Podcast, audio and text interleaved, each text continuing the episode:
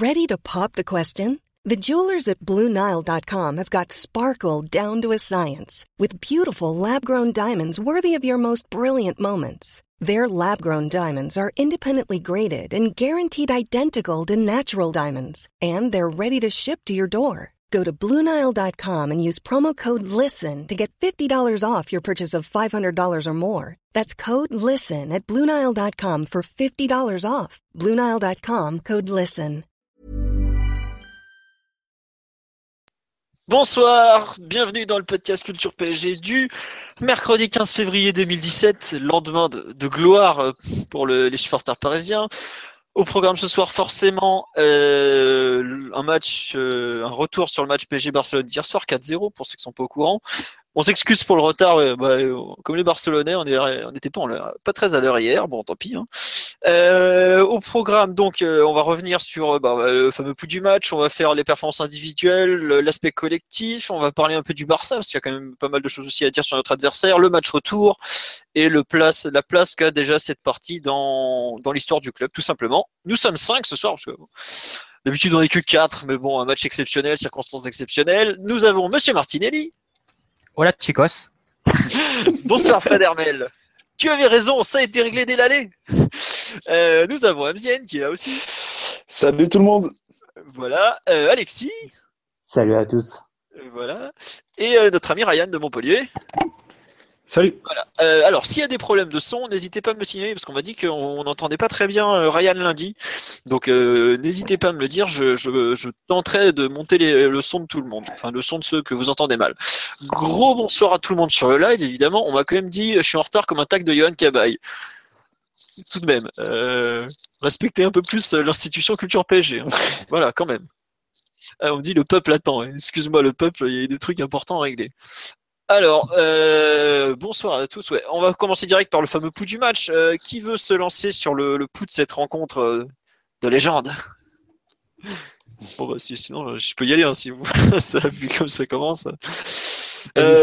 Allez, bon, bah, le pouls du match, c'est bien évidemment un match complètement fou, quoi. Enfin.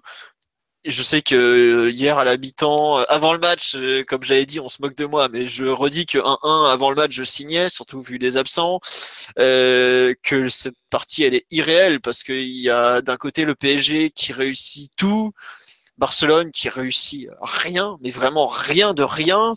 Euh, Enfin, je sais pas. Bah, aujourd'hui, on a vu par exemple les, les parieurs qui disaient euh, la cote du PSG qui gagne 4-0 était à 100 contre 1, par exemple. Ça veut, je crois que ça veut tout dire sur à quel point cette rencontre elle est complètement irrationnelle. Et 900 personnes l'ont parié, j'ai vu. Euh, parié, pardon. De quoi? J'ai lu que 900 personnes ont parié sur un 4-0 du PSG d'ailleurs. Même non non, il y a, au total il y avait 960 euros de mise. Il y avait au Ah. total euh, 235 chez la Française des Jeux, 55 par-ci, 20 par-là. Enfin au total il y a peut-être 300 personnes en France qui avaient parié sur le bon score. Quoi. D'accord, ce qui me paraît déjà beaucoup. hein. Ce qui me paraît moi aussi déjà beaucoup, mais bon on sait jamais. Et donc euh, honnêtement une partie de rêve euh, à la mi-temps, première période elle est fantastique, tout se passe comme dans un rêve, on les mange, on leur marche dessus littéralement.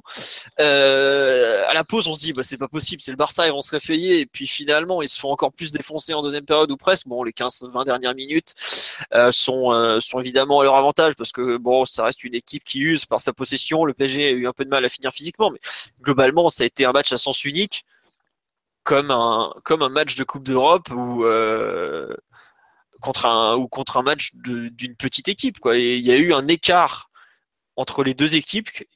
Enfin hier j'ai titré euh, culture sur culture Paris est irréel, mais tout est irréel dans ce match. Il y a tout, tout, tout de A à Z qui ne répond à aucune logique, si ce n'est qu'on a vu une équipe contre une bande de touristes, quoi. Voilà. C'est ma conclusion, euh, de, enfin ma mini conclusion de cette partie. Vous voulez rajouter quelque chose sur le match en général? Allez-y là. Venez m'aider un peu.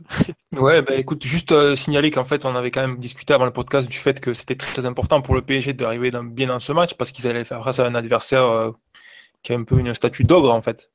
Et au final, ce qui s'est passé, c'est que c'est le Barcelone qui est arrivé pas du tout préparé et le PSG qui était très bien, bah, très bien sur le plan mental, très bien en termes de concentration, en termes de solidarité. Donc, on a eu quelque chose qu'on n'espérait pas. C'est une équipe du Barça qui n'était pas, qui était pas prête collectivement et puis mentalement à jouer un match de cette envergure. Et en Ligue des Champions, ne pas arriver prêt contre un adversaire, ben, ça, fait, ça peut faire très très mal et c'est ce qui s'est passé. Je sais que je sais plus si on avait parlé dans le podcast ou après, euh, dans le, fameux après podcast où des choses interdites se racontent. Euh, c'est qu'on j'avais dit, moi ça m'a choqué l'attitude des, joueurs et des journalistes catalans pendant la conférence de presse, à savoir poser des questions qui avaient rien à voir avec le match, comme si c'était une formalité qu'ils allaient jouer le Sporting Rerun quoi. Et j'ai l'impression, pareil, euh, des personnes qui étaient au stade me disent, ouais, bah, l'échauffement des Barcelonais, limite ils étaient en claquette quoi les types. Et j'ai l'impression qu'ils n'ont pas trop mesuré qu'ils arrivaient euh, face à des mecs qui étaient remontés comme jamais enfin, je sais pas, ça s'est vu sur le terrain globalement en termes d'engagement, il y a eu une différence monumentale entre les deux équipes. Moi, il y a une action qui est ultra symbolique, c'est après la pause, tout le monde s'attend euh, à ce que bah, le Barça reparte super fort et au bout de quoi, 3 ou 4 secondes, il y a Matuidi qui met un tampon monumental à Messi. Et là, tu as compris que le match ne changerait pas finalement et que ça risquait d'être euh, un peu pareil. Quoi. Savoir que ils, ils étaient pas là. Enfin, ils étaient pas là. Ils ont été en tout cas archi dominés à, sur des, des bases d'un affrontement de Ligue des Champions. Quoi. on, nous dit euh, l'échauffement il démarre à 20h25. j'ai appris aujourd'hui en parlant avec des Barcelonais que ça fait 5 ans et qu'ils ont tout gagné en démarrant l'échauffement à 20h25 et que c'est pas c'est pas c'est pas du tout de la provocation. Ah Moi j'avoue que hier ça a surpris beaucoup de monde au parc et je sais qu'Unai Emery avait motivé ses joueurs en leur disant ils vous prennent pas ils vous prennent pas au sérieux, ils vous prennent pour des cons. Et quand ils les ont vus, ça, ça a fait que qu'accentuer la chose. Quoi. Bon, voilà. Oui. Non, mais c'est vrai, c'est très juste ce que vous dites. Et puis, euh, parce qu'au-delà de, de, de, toute, de toute question tactique, on se rappelle de, du, de la fameuse interview de, de, Nasser Al-Khelaifi, là, celle qui a scellé le sort de Laurent Blanc. Je ne sais pas si vous vous en souvenez dans le Parisien. C'était dur, on l'oubliera pas. Bah, l'appel du 7 juin, l'appel du 7 juin pour le PSG. Euh, il y avait cette fameuse interview où justement il revenait sur le match de Manchester City et il disait qu'il avait, en, gros, qu'il n'avait pas senti ses joueurs et qu'ils avaient été mal préparés euh, sur le plan, euh, sur plan mental et psychologique. Et en allant chercher Emery, justement, il a peut-être, il a peut-être voulu combler ce, ce manque, ce manque auprès des, auprès du groupe, auprès des joueurs. Et hier, on l'a senti. Hier, on a senti un PSG qui était préparé à aller au combat, qui était prêt à aller à la guerre. D'ailleurs, ça s'est ressenti dans le, dans le, dans le lexique des joueurs en zone mix. Hein. Ils ont tous parlé de combat, ils ont tous parlé de guerre. Ça s'est énormément ressenti. Je pense sincèrement qu'Emery a, a, beaucoup insisté sur ça, au-delà de, de l'aspect technique et, et tactique. Hein. Et, euh, et, ça s'est vu sur le terrain et c'était euh, c'était fort bien agréable. Et euh, on a vu 11 mecs qui se dépouillaient les uns pour les autres, qui ont joué pour les autres, qui ont couru pour, euh, pour, pour leurs coéquipiers. Même 14. Ouais, ouais, ouais, exact, exact. Et, euh, et c'est, euh, et c'est, considérable. Juste un passage sur live, il y a des trucs intéressants. Il y a Jonathan qui nous dit qu'en 2002, en 2015, quand ils avaient fait euh, 2-2, euh, donc c'était même en 2013, pardon. Il y avait à l'époque, euh, ça faisait des transversales Daniel Alves Messi, ils étaient arrivés à 20h15 euh, comme le PSG hier, donc ils avaient fait un vrai échauffement. Et tiens, t'as Sao qui était au match, qui a dit ouais 20 minutes d'échauffement, moi aussi ça m'a choqué. Moi je sais que j'en ai parlé avec des Barcelonais ce matin qui m'ont dit non non c'est tout à fait logique, c'est pas pour c'est comme ça qu'on a gagné 5 Ligues des Champions, gna, gna, gna. enfin bon bref, voilà bon ils étaient pas contents visiblement, mais Bon. Tiens, Younes nous dit en sortant du vestiaire, mais, s'il revient sur la pelouse, les mains dans le caleçon, ça veut tout dire. Bah, il les a laissés dans le caleçon, visiblement. C'est bon, il n'a pas fait grand chose, le petit. Hein. Et bref, euh, il y a Fabio qui nous dit le Barça nous a sous-estimé un peu comme nous parfois contre certaines équipes de Ligue 1. Bah ouais, je sais pas. Enfin, en tout cas, c'est l'impression que j'ai eue. Je sais pas si. Enfin, Amzien a l'air de partager un peu. Euh, Alexis, toi qui étais au stade, euh, tu as ressenti un peu cet aspect non manque de préparation des, des, Catalans ou, ou, en tout cas surpréparation des Parisiens? Sincèrement, euh, l'échauffement, j'y attache jamais une très grande importance parce que j'ai vu des équipes à bloc pendant l'échauffement et se faire dessus pendant, pendant les matchs et, inversement. Ce qui m'a surpris, enfin, j'ai vu en tout cas que le Barça a franchement été très, très, très surpris de se faire euh, autant entrer dedans. Alors, je ne sais pas si c'est la place du PSG en Ligue 1 qui les a qui a surpris le fait qu'on n'a pas 30 points d'avance et qu'ils sont venus effectivement un petit peu un petit peu en claquette mais l'intensité physique, euh, ce qu'on a mis dans les deux, ce qui était en train de raconter euh, Amzien, euh, je crois que le Barça s'en est jamais, jamais remis et je pense qu'ils sont arrivés à la mi-temps à 2-0 en se disant on se sent pas trop mal. Le PSG peut pas tenir comme ça euh, toute une seconde mi-temps et, et, et, ça, ça, a été, ça a été ma plus grande surprise euh, du stade, c'est que le PSG, bah, finalement, a presque été meilleur au début de seconde, enfin, encore meilleur en tout cas au début de la seconde mi-temps où ça a été c'était le feu de tous les côtés et où le Barça prend rapidement le troisième but et, et comprenait rien. Et pour rebondir par rapport à, à l'interview euh, dont, dont vous allusion euh, euh, si on se rappelle bien, Nasser reprochait surtout en gros au PSG son manque de combativité, ne pas mourir sur le terrain pour prendre sa, sa grande expression. Et il avait pris en, exemple le fameux Atlético de, de Diego Simeone. Alors hier, on n'a pas joué comme l'Atlético dans le sens où on a eu énormément de balles, on, on a toujours, toujours cherché à, à repartir de, de derrière euh, balle, à, balle à terre. Par contre, au niveau de l'intensité, au niveau du pressing, au niveau de l'agressivité dans le bon sens du terme, qui a littéralement massacré le Barça, bah ça, c'était vraiment le modèle Atletico. Et, hier, bah, le PSG l'a exécuté à merveille. Et franchement, le 4-0, il n'y a, y a rien à dire. Et, et, si Paris marque un ou deux buts de plus, euh, franchement, y a, c'est tout sauf euh, scandaleux. Hein. Ouais. Il y a par contre, tu vois, dans ce que euh, dans ce que tu dis, ce que je lis sur la il y a des trucs intéressants, à savoir que j'ai l'impression que le Barça a très mal lu le PSG on me dit ouais, le, il s'attendait peut-être à voir le PSG de blanc, euh, pas à venir, pas à nous voir presser aussi haut. C'est possible qu'il y ait de ça. Et j'ai l'impression qu'il y a euh, ont, enfin ouais, ils ont très très mal lu l'équipe parisienne quoi. Ah bah ils étaient pas préparés, c'est clair et net. Ça et plus le fait que Busquets et Iniesta étaient hors de forme, mais j'en parlais avant le podcast, on avait déjà parlé un petit peu la dernière fois. Le Barça, ça fait euh, un mois qu'ils prennent l'eau à chaque fois au milieu de terrain. En gros, à chaque fois, c'est Messi, enfin le duo Messi-Suarez qui, masquait tout. Et hier, je pense qu'ils se sont dit, euh, on va se contenter en gros du retour d'Iniesta Busquets et puis notre jeu, on va le retrouver et puis on va dérouler, etc. Sauf manque de bol, ils sont fait rentrer dedans. Busquets Iniesta était à la rue euh, complet et, la MSN n'a pas touché un ballon, même si Neymar a un petit peu fait euh, un, un, petit peu été le seul au début du match à, tenter quelque chose. Donc euh, le manque de préparation du Barça, ça a été euh, ça a été flagrant. Je crois que il s'attendait vraiment pas à se rentrer dedans et encore moins sur tout le match. Hein. Mm. Non, il y a un truc sur lequel je voudrais revenir, c'est quoi Effectivement, il y avait la, les joueurs, il y avait Emery a insisté là-dessus. D'ailleurs, hier, c'est tout ce qui est public et tout ça. Et effectivement, le, je pense que les joueurs ont vraiment joué comme comme des guerriers un peu. Il y a, c'est rare de voir une équipe du PSG être aussi agressive. On nous dit, euh, il y a, bon après ça, qu'il n'y a, pas eu que de l'agressivité. Hein. J'ai l'impression d'écrire une équipe de Pablo Correa. Mais non, ah oui, pareil, euh, juste un point, on débriefe du match d'hier, on n'est pas en train de faire le match du futur. Hein. Le 8 mars, ça sera une toute autre histoire, on est très bien au courant. Mais euh, juste sur le match d'hier, il y a, je trouve qu'il y a eu un, un dépa, enfin une équipe euh, qui a fait un match de Coupe d'Europe et une qu'on n'a pas fait un, quoi, un peu tout simplement. Euh, et, quand joue en ballon, c'est ça qui est impressionnant, tu vois. Ouais, bah juste balancer, bétonner et que du jeu à terre. Ça, ça du stade, ça m'a vraiment bluffé. Hein. Ouais. On, va revenir sur un peu, euh, à part si vous voulez qu'on. Enfin, non, on va d'abord commencer par les performances individuelles marquantes parce qu'il y a quand même pas mal de joueurs qui se sont révélés. À part si vous voulez rajouter un truc en vitesse sur le match en général, Amzienne ou Mathieu qu'on n'a pas encore entendu?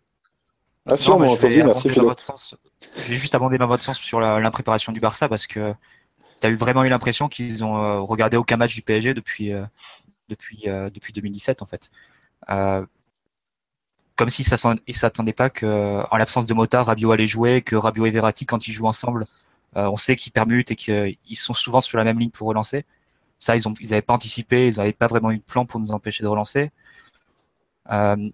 on avait l'impression aussi qu'ils savaient pas que Di Maria et Matuidi sont vraiment des joueurs très habiles pour aller se mettre dans le dos de, des milieux de terrain adverses.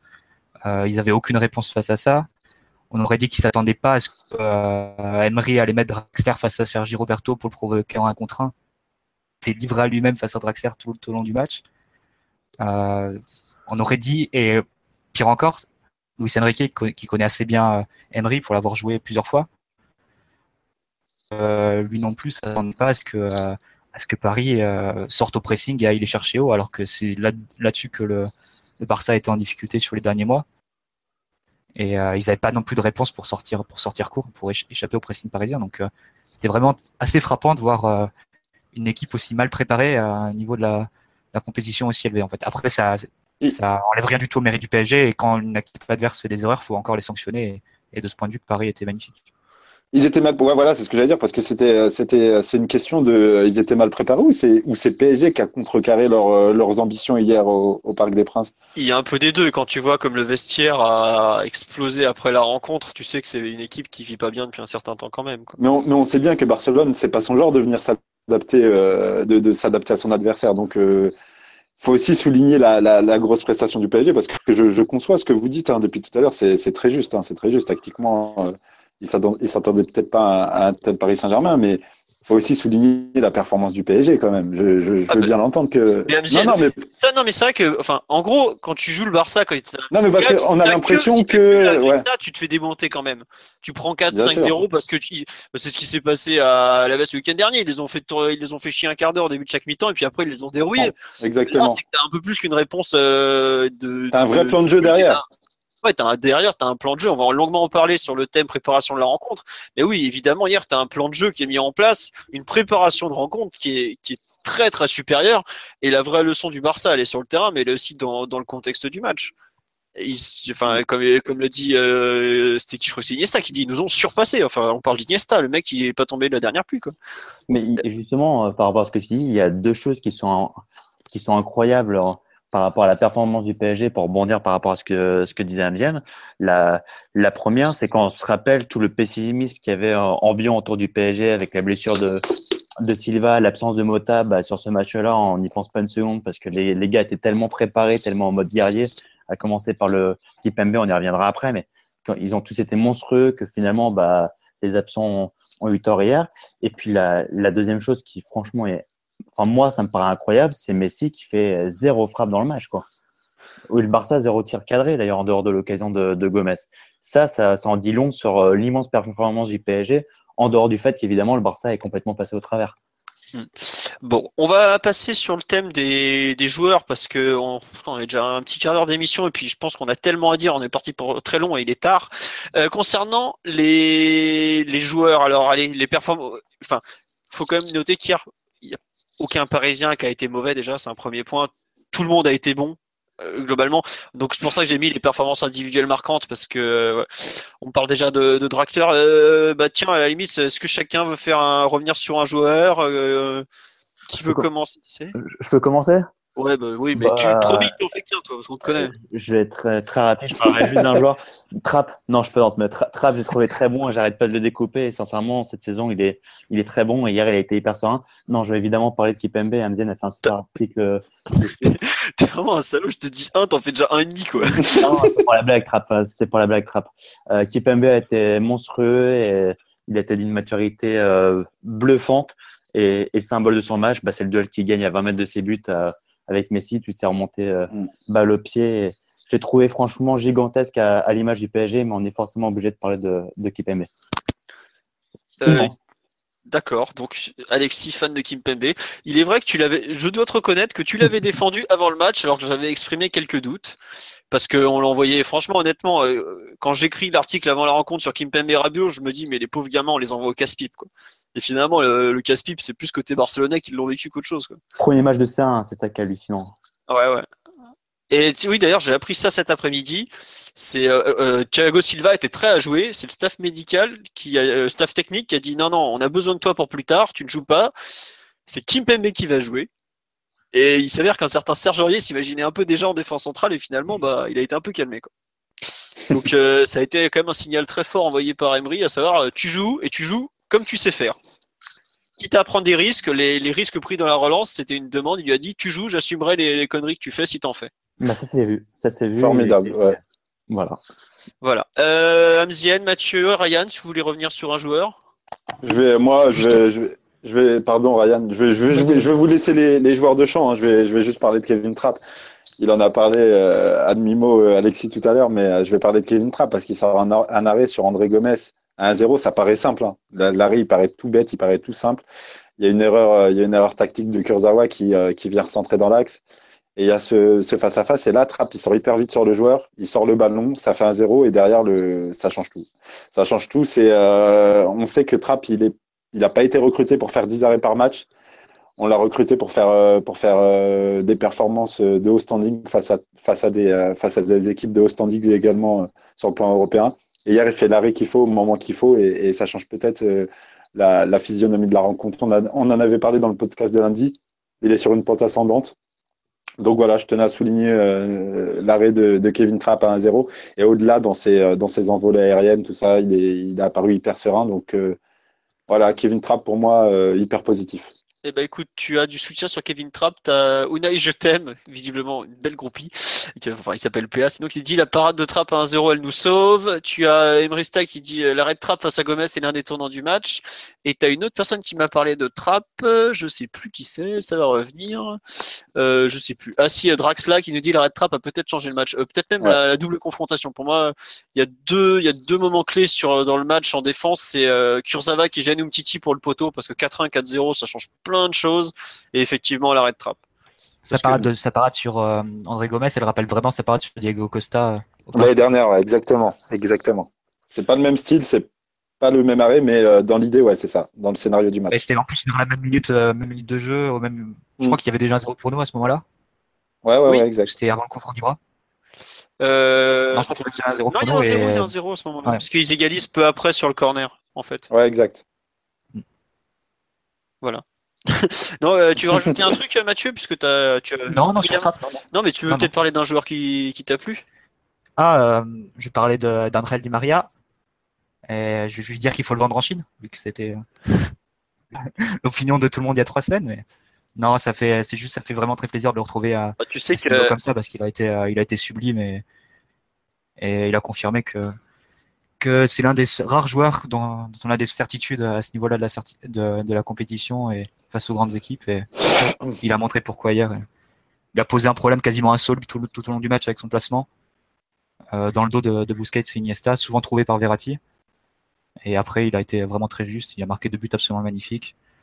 Euh, avant le coup franc, c'est aussi lui qui fait une passe, la passe pour Draxler. Il trouve un angle vraiment très difficile. Euh, non, vraiment un super match et ça fait vraiment plaisir de le retrouver à, ce niveau et confirme que c'est un joueur de classe mondiale. Euh, Ryan, tu veux parler d'un joueur ou on sait que tu es Ouais. plus là sur l'aspect collectif en général, mais si tu veux nous parler d'un joueur, enfin j'ai une petite idée de qui tu veux parler. On va parler de Rabiot, ben, parce Voilà. que justement, voilà, il y avait le, le point d'interrogation de savoir comment il allait un petit peu se, se comporter dans un match de cette envergure. Il a joué quelques, quelques matchs et quelques bouts de match depuis le début de saison au poste de sentinelle, mais il y avait quand même pas mal d'interrogations. Est-ce qu'il était capable de, déjà de montrer le niveau de concentration qu'il fallait? Et puis, euh, et puis de montrer la rigueur qu'il faut pour ce poste, ce qu'il n'a pas toujours fait, euh, même sur les petits bouts de match où il a joué. Donc, euh, il y avait un gros point d'interrogation. Et puis, bon, on savait quand même que c'était un garçon qui avait une certaine personnalité et une grande qualité technique, notamment qui avait été constatée dans son entrée à Madrid lors, du, lors du match au Bernabeu. Donc, même si les derniers matchs indiquaient qu'il y avait de quoi être un peu inquiet, il y avait quand même un précédent qui invitait à penser qu'il était capable d'élever son niveau euh, une fois l'occasion présentée. Et c'est vrai que sur ce match d'hier, il fait un match absolument génial parce que il est présent dans tous les domaines, il donne euh, des possibilités à sa défense de sortir le ballon, il est présent sur les seconds ballons, il accompagne les attaques avec des conduites de balles et des courses vers le but adverse. Il est imposant sur le plan physique, il fait des interventions d'une qualité technique défensive qui est de très haut niveau. Et euh, tout ça avec un, sérieux et une concentration de 90 minutes qu'on lui a rarement vu, si ce n'est sans doute jamais depuis qu'il est au PSG, je pense. Donc c'est vraiment un match, euh, à mon avis, point charnière dans sa carrière et euh, j'espère qu'il va continuer à monter un niveau similaire dans les prochains matchs. Euh, juste avant que je parle un peu de de mon petit chouchou, euh, je vais faire un petit tour sur live. Il y a énormément de réactions. Euh, tiens, on nous demande déjà pour le retour. On va parler du retour après. Euh, je vous ai mis le planning justement pour, pour vous préciser tout ça. Bah, t'as un autre euh, qui nous dit Rabiot, homme de grand homme de grand match, Real, Chelsea, Barcelone. On dit Adrien, grosse baloche. Euh, tiens, sur euh, Di Maria nous dit l'apport d'Emery est flagrant. Fidéo avait juste enfoui son talent. Bon, il y avait, je pense qu'il y avait un peu plus que ça. Pareil, on nous dit euh, ceux qui voulaient dégager André en Chine. Je vous signale la personne qui a été le plus, euh, qui s'est plus bougé pour dégager Di Maria en Chine, ça a été son agent. Donc, euh, faut aussi repenser à ce, truc-là, quoi. Voilà. Euh, nous dit Di Maria prend toujours ses responsabilités, activi- activité folle, même quand il est naze. C'est pas donné à tout le monde. Euh, Clarim nous dit la clé pour Rabiot et donc les deux plus jeunes sur le terrain, il faut comme le préciser, c'est la capacité à répéter ce genre de match et savoir si leur minimum, hein, je, je ne sera pas trop loin de ça. Bon, on verra. Je j'avoue, j'ai pas tout fini. hein. Euh, et on nous dit, ah, j'avais vu passer un truc. euh, Merde, je sais plus. Bon, ah oui, on nous dit la gestion de Kimpembe par Emery est fantastique. Euh, la gestion de d'Emery, oui, mais il faut aussi noter que l'introduction dans le groupe par Laurent Blanc, quand il n'était que le quatrième défenseur central, quand il n'était qu'un joueur de la réserve pas dominant, c'était aussi euh, quelque chose qui a eu beaucoup d'importance et qui a été très bien géré. Globalement, je, suis assez critique avec la politique d'intégration des jeunes du PSG, mais le cas Kimpembe est un modèle à la fois par le staff et par le joueur qui a su être euh, présent au quotidien pour travailler et progresser. C'est aussi la, preuve que quand tu as euh, du talent, mais que tu n'es pas forcément en avance, il faut savoir prendre le temps, être patient et pour ensuite donner le maximum et montrer dès que- à 21 ans une certaine maturité, parce que c'est pas donné à tout le monde d'être, euh, de faire un match de cette maturité à 21 ans. quoi. Euh, sinon, moi, côté joueur, pour finir un peu là-dessus, euh, ouais, on est dit moyenne d'âge sur le terrain côté PSG 25 ans. C'est vrai que c'est un truc qu'on n'a pas assez dit. C'est que le, Mm. on dit souvent que l'expérience fait gagner en Ligue des Champions, mais hier, c'est tout le contraire. T'avais, t'avais d'un côté une équipe rodée et archi rodée qui a même semblé usée, et de l'autre côté des jeunes premiers qui ont voulu, euh, qui ont leur, qui ont voulu leur expliquer que le- les temps avaient changé, quoi. C'était, c'était, enfin, globalement, la défense est complètement folle en termes d'âge, de tout, quoi. Parce que c'est le plus vieux là-dedans, c'est Meunier. euh, Bon, voilà, il y a 25 ans, quoi. Mais bon. Euh, non, moi, je voudrais revenir sur un joueur euh, que j'ai beaucoup aimé hier, même s'il a forcément donné au niveau technique. C'est, euh, bah, c'est Matuidi, globalement, quoi.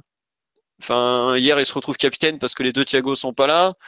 On sait que sur ce genre de de match, il est, il est capable d'être très bon comme très moyen.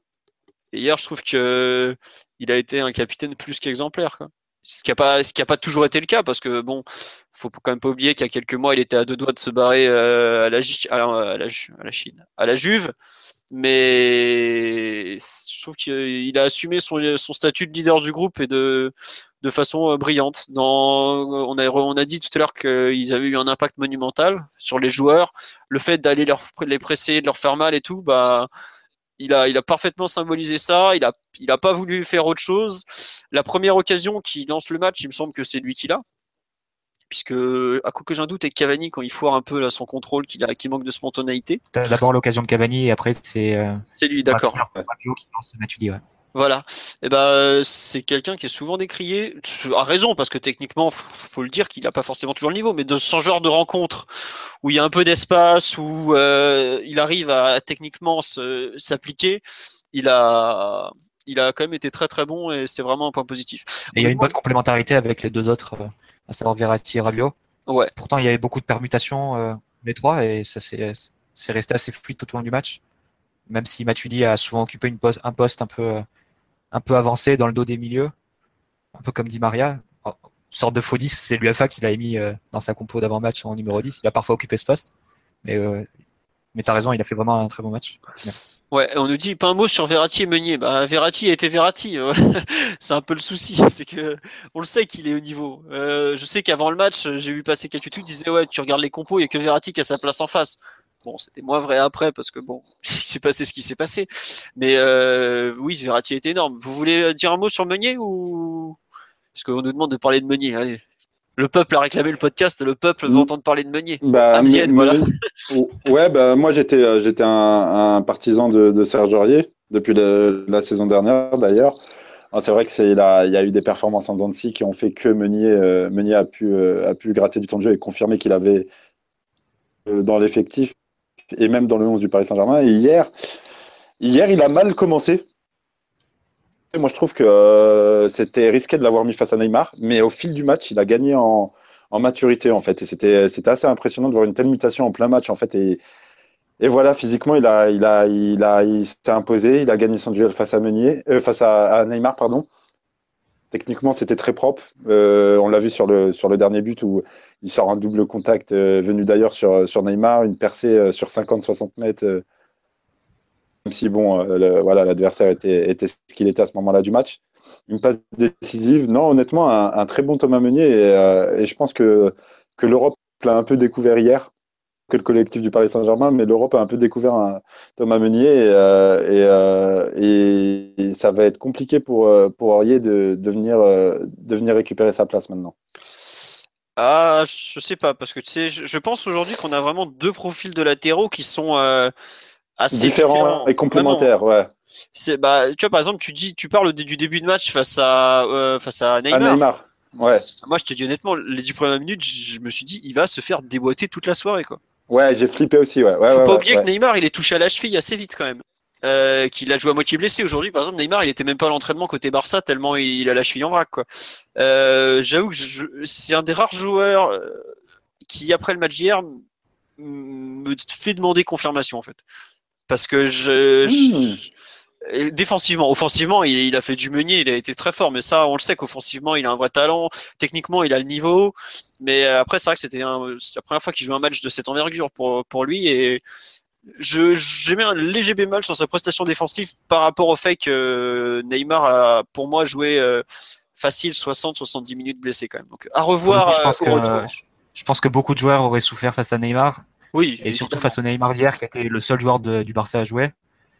Euh, qui a, enfin, on sait que quand il arrive à prendre un peu de vitesse et à, se retourner et à, se mettre dans le sens du jeu, il est quasiment inarrêtable. Et c'est vrai que Meunier, qui n'est pas forcément le, latéral le plus vif et le plus euh, agile, on va dire, euh, oui, effectivement, il a beaucoup souffert et il s'est fait prendre plusieurs fois. Mais après, de toute façon, on, sait que c'est pas un latéral complet, mais il a des qualités qui nous ont été utiles hier, à savoir son talent notamment pour ressortir les ballons. L'action typique, c'est sur le quatrième but, il fait le, double, le double contact et il arrive à sortir d'une situation qui n'était pas facile. Ça, c'est un avantage sérieux dans, dans, ce type de match parce que les latéraux qui se font enfermer sur le côté, il y en a beaucoup et, et euh, c'est pas une qualité que, que tant de latéraux partagent. Puis quand tu peux pas t'appuyer sur ton axe pour relancer, avoir un meunier, euh, un meunier derrière, ça, ça, fait énormément de bien. Et puis on a revu encore les, les dégagements vers, de la tête de Meunier. Mm. De Trapp et même de Verratti plusieurs fois, il s'est il fait des mm, ballons mm. en cloche. Bah, c'est rare d'avoir un, latéral d'un mètre 95. Hein, donc... Euh. Ah bah oui, bah autant s'en servir. Ouais, voilà, s'en servir, c'est un signe d'intelligence, je trouve. Même, euh, j'ai l'impression, euh, je sais pas si on, je me souviens pas qu'on ait trop joué sur Kurzawa, mais il me semble, je crois que c'était contre Monaco, on avait joué vers la tête de Kurzawa côté gauche. C'est pareil, Kurzawa est un joueur dominant dans le domaine aérien, autant s'en servir. C'est, si on a, on a la chance d'avoir un gardien précis au pied, il faut s'en servir, tout. Il faut, il n'y a pas à hésiter, quoi, tout simplement. Euh, juste sur euh, Meunier, on nous dit c'est un formidable contre-attaquant. Oui, tout à fait. Et j'ai vu passer un autre truc qui m'intéressait. Oui, on dit au début du match, c'est normal, il avait besoin de temps pour analyser psychologiquement et artistiquement son adversaire. Artistiquement, je sais pas. En tout cas, il l'a au début, il l'a bien vu parce que les deux premières actions de Neymar, elles font quand même très très très très mal, c'est vrai. Euh, mais après, oui, on nous dit il a été important dans la sortie de balle et ça défensivement ça compte face au Barça. Effectivement. Et 1m90, ouais, 91 même je crois, parce que je crois que c'est 1m91 et il est né en 91 aussi, il y a un truc dans le genre. Euh, voilà, effectivement, tu as du soutien euh, par rapport au fait que c'est dur de tenir Neymar. Mais après, sur un match d'hier qui te permet de t'étalonner à l'échelle mondiale, tu es, obligé de dire que bah il a aussi souffert face à face à Neymar. Tu vois par exemple, Kim Bébé a complètement été un Messi, ce qui est irréel et forcément, Meunier, tu peux pas dire qu'il a été aussi fort que Kimpembe par rapport à Neymar, c'est tout, c'est juste ça. D'où le fait. Moi, je trouve qu'il a, prestation défensive globale, je trouve qu'il a surtout souffert dans les 15 premières minutes. Après, il y a peut-être après le but de Di Maria, c'est vrai que, Neymar paraît un peu euh, mal en point physiquement, notamment euh, au niveau de, de, son pied ou de, sa cheville, je ne sais pas trop. Mais, euh, mais je trouve que derrière, même physiquement, il fait le travail face à Neymar. Euh, même dans sa manière de, défendre, c'était différent. Il se jetait beaucoup moins et voilà, il, essayait de coller au plus près du, Brésilien. Il avait, il avait une certaine intelligence et une certaine aisance face au, face au, face au déboulé de Neymar. Donc euh, moi, je l'ai trouvé plutôt positif. Et d'habitude, je, suis très, très dur avec Meunier, mais hier, euh, il a vite compris ce qu'on qu'on attendait de lui. Je te rejoins tout à fait parce que les, effectivement le, le début du match, Meunier ne savait pas comment prendre Neymar, s'il fallait aller le presser très très haut ou, où l'attente bas, il, il, se faisait surtout prendre de vitesse. Et je crois que c'est comme ça qu'il y a le premier carton, je crois, de Rabiot qui arrive d'ailleurs, si, je me rappelle bien. Mais en, une fois le premier quart d'heure euh, passé, il a franchement, il a été. Alors peut-être que Neymar était, euh, était effectivement euh, diminué manifestement, mais Meunier, j'ai trouvé défensivement excellent. Et, et, le symbole de son match, c'est forcément la, la folle remontée qu'il fait sur le quatrième but, mais en dehors de ça, j'ai trouvé très bon. Et, et, son grand défaut, je trouvais, depuis le début de saison, c'est surtout sur les longs ballons. s'est pris un peu des buts à cause de ça, à cause de lui. Il s'est fait engueuler aussi par Emery à la, à la dernière minute à, à Rennes, où il avait fait. Euh, il montait. Où il montait n'importe comment. il avait fait un dégagement euh, complètement pourri parce qu'en gros, tout, dès qu'il le ballon est un, est un peu haut, il sait pas trop comment s'y prendre. Bah, hier, sur les longs ballons, qui est pour moi son, qui son plus gros défaut en tout cas, j'ai trouvé vraiment vraiment très très bon. Et, et, le meunier d'hier, sincèrement, il va être, euh, surtout vu le, Aurier des derniers mois, ça va être compliqué pour, euh, pour de reprendre sa place, même si je pense qu'Emery va, va aligner ses compositions forcément en fonction des adversaires. Ouais, on nous dit, c'est vrai que Flo nous dit euh, Meunier était ciblé. On dirait qu'ils avaient beaucoup axé leurs offensifs en misant sur les, ses faiblesses présumées. ouais, je suis assez d'accord avec cette analyse, à savoir jouer vers Meunier parce que bah des quatre de derrière, c'est peut-être celui qui avait les qui connaissait le moins le haut niveau déjà et qui avait peut-être les, lacunes les plus faciles à identifier. Après, le côté droit du Barça est tellement inexistant qu'il ne pouvait pas attaquer sur, euh, notre côté gauche avec Kurzawa. Et comme Messi, il a vraiment un rôle très axial Barça. Et c'est sûr que forcément, ça oriente les, actions euh, du Barça plutôt vers le côté gauche, vers leur côté gauche. Comme Neymar en plus reste vraiment euh, souvent collé à la ligne. c'est, euh, je dirais que c'est presque indépendant du nom du latéral côté parisien, à mon avis. Bon. Vous voulez rajouter On sent que un- on n'a pas pris un joueur de Bruges pour le fun. C'est un recrutement calculé. Bon. Euh, Ah oui, tiens, une question sur les latéraux, parce que on parlait de Meunier, un peu de Kurzawa sur live et tout. Ou je sais plus qu'il n'y a pas de Kurzawa, je suis désolé, je confonds tout. Est-ce que, comme moi, vous pensez que les latéraux ont bossé leur phase offensive et une sortie balle au pied en diagonale? Puisque c'est notamment comme ça que le troisième et le quatrième but sont marqués, de mémoire. Oui, oui, Kurzawa, Meunier, c'est comme ça. Euh, oh, J'ai l'impression que Ryan a réactivé le micro pour répondre sur cette question, non? Euh, non, mais je te, ouais, ouais, je te laisse finir. Vas-y, vas-y, finis Non, ta non, bah juste, est-ce que tu penses qu'il y a effectivement eu un travail sur les courses en diagonale des, des latéraux, comme on, sur les sorties de balles notamment, et tout ça? Ouais, je pense que c'est travaillé. Et euh, après, il y a, une, il y a tellement d'espace en fait entre les lignes barcelonaises qu'il y a une, une- c'est une évidence en fait pour les joueurs euh, d'utiliser ces mouvements et ces, ces, ces choses-là. Et euh, c'est quelque chose qu'on qu'on n'en voit pas beaucoup en championnat. hein. Les courses vers l'intérieur, il y a un peu Kurzawa qui le fait, mais globalement, le comportement des latéraux parisiens, il est très extérieur. Et là, c'est vrai qu'on a vu beaucoup de, même sans ballon, beaucoup de courses vers l'intérieur pour, euh, pour, dés- pour désactiver un petit peu le- la défense et euh, désorganiser la défense barcelonaise. Donc ouais, et là, je pense qu'il y avait une, euh, un des points, un des nombreux points qui a été bien étudié par Emery. Pour faire sortir l'un des, l'un des deux milieux défensifs, c'est Busquets et Iniesta. Ouais, voilà, et donc, pour ouvrir le, dans, dans leur dos. pour ouvrir le double pivot et, euh, et permettre justement après derrière qu'il y ait une course qui se fasse. Ouais. Euh, on nous dit le troisième but, si c'est pas travaillé, c'est du génie. Ouais, les sorties de balles ont été travaillées à partir de début janvier, même euh, fin décembre, ils ont commencé à les travailler pour le Barça. On a encore revu euh, Draxler utiliser dos au but sur une sortie de balle. C'est ce qu'on voit depuis Ouais, sur le- l'arrivée. donc, quand, il y euh, avait, quand il y avait des difficultés à sortir le ballon dans l'axe, on a vu deux, trois fois sortie latérale en passant par Kurzawa et puis Kurzawa qui euh, trouve Draxler de haut but. Et ça a, marché, ça a marché trois fois, me semble, dans la première mi-temps. Et euh, ça a permis de vraiment désactiver le pressing barcelonais. Je crois que c'est un, thème juste, après, mais moi, surtout, ce qui m'a impressionné dans la compo d'équipe, c'est que personne ne misait, enfin, en tout cas pas grand-chose, sur, sur le fait que et Meunier et Kurzawa soient titulaires. Et en l'absence de Thiago Silva et Mota, moi, je crois que dans la composition d'équipe, Emery, il a envoyé un, super message à son équipe en alignant justement de, de latéraux aussi offensifs que Kurzawa et, et, et Meunier. En gros, bah, ce soir, ce soir, on attaque, on attaque, on attaque. Et, et à l'arrivée, ça, c'était la, la grande victoire des latéraux. Enfin, des latéraux. Les deux, je les ai trouvés très bons, même si Kurzawa est effectivement un des moins bons joueurs du PSG, puisque tous les autres ont été, euh, ont été à un niveau euh, immense.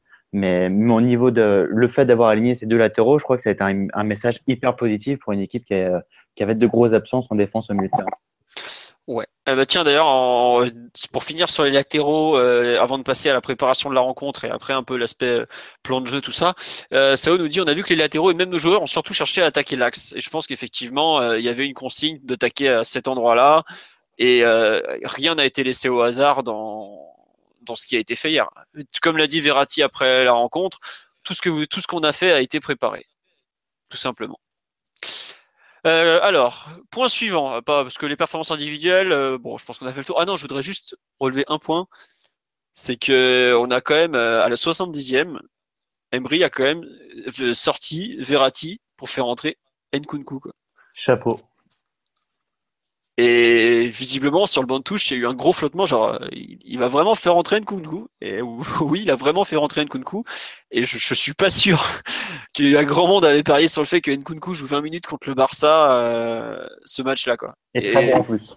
En, en termes de coaching, c'est assez improbable et incroyable ce qu'il a tenté, bon, ce qu'il a réussi euh, aussi sur, sur le match d'hier. euh, Enfin, sortir Verratti pour Nkunku, honnêtement, C'est le signe que les choses se sont très très bien passées pour, euh, pour le PSG, tout simplement. Ah ouais, ouais, ouais, non, mais je, honnêtement, je, même moi, j'y croyais pas. hein. Pourtant, vous savez l'amour que j'ai pour, pour mes, mes petits jeunes, mais là, euh, à partir du moment où tu fais le tu t'envoies le message de le prendre dans le groupe à, à la place de Krikoviak Absolument. sur lui et qu'il il est sélectionnable et il peut, euh, il peut postuler à une place sur le terrain. Donc, euh, quelque part, c'est logique avec euh, tout le discours autour de la méritocratie et, et la concurrence qu'il veut faire passer. Donc, euh, Exactement. ouais. non, mais c'est, Ouais. c'est la, ouais, non, mais je suis d'accord, c'est vraiment une, la continuité d'un discours très fort qui se retrouve à faire rentrer en Ligue des Champions un gamin de 19 ans. il Ouais, a confiance en lui, il le, fait, il le prend dans le groupe et, le- il le fait jouer euh, si ça, se- si ça se passe mal et qu'il y a, qu'il y a des blessés. Quoi. Et c'est un vrai signal positif. euh, C'est un vrai signal positif envoyé à la formation au-delà de ça. Euh, Bah, globalement, oui. quand tu vois quand tu vois Kimpembe titulaire sur un huitième de finale contre Barcelone, quand tu vois qu'il euh, qu'il n'hésite pas à faire entrer euh, peu après l'heure de jeu un joueur comme Nkunku qui a peu de matchs en pro. Honnêtement, ce que fait Emery, c'est calculé, c'est très intelligent.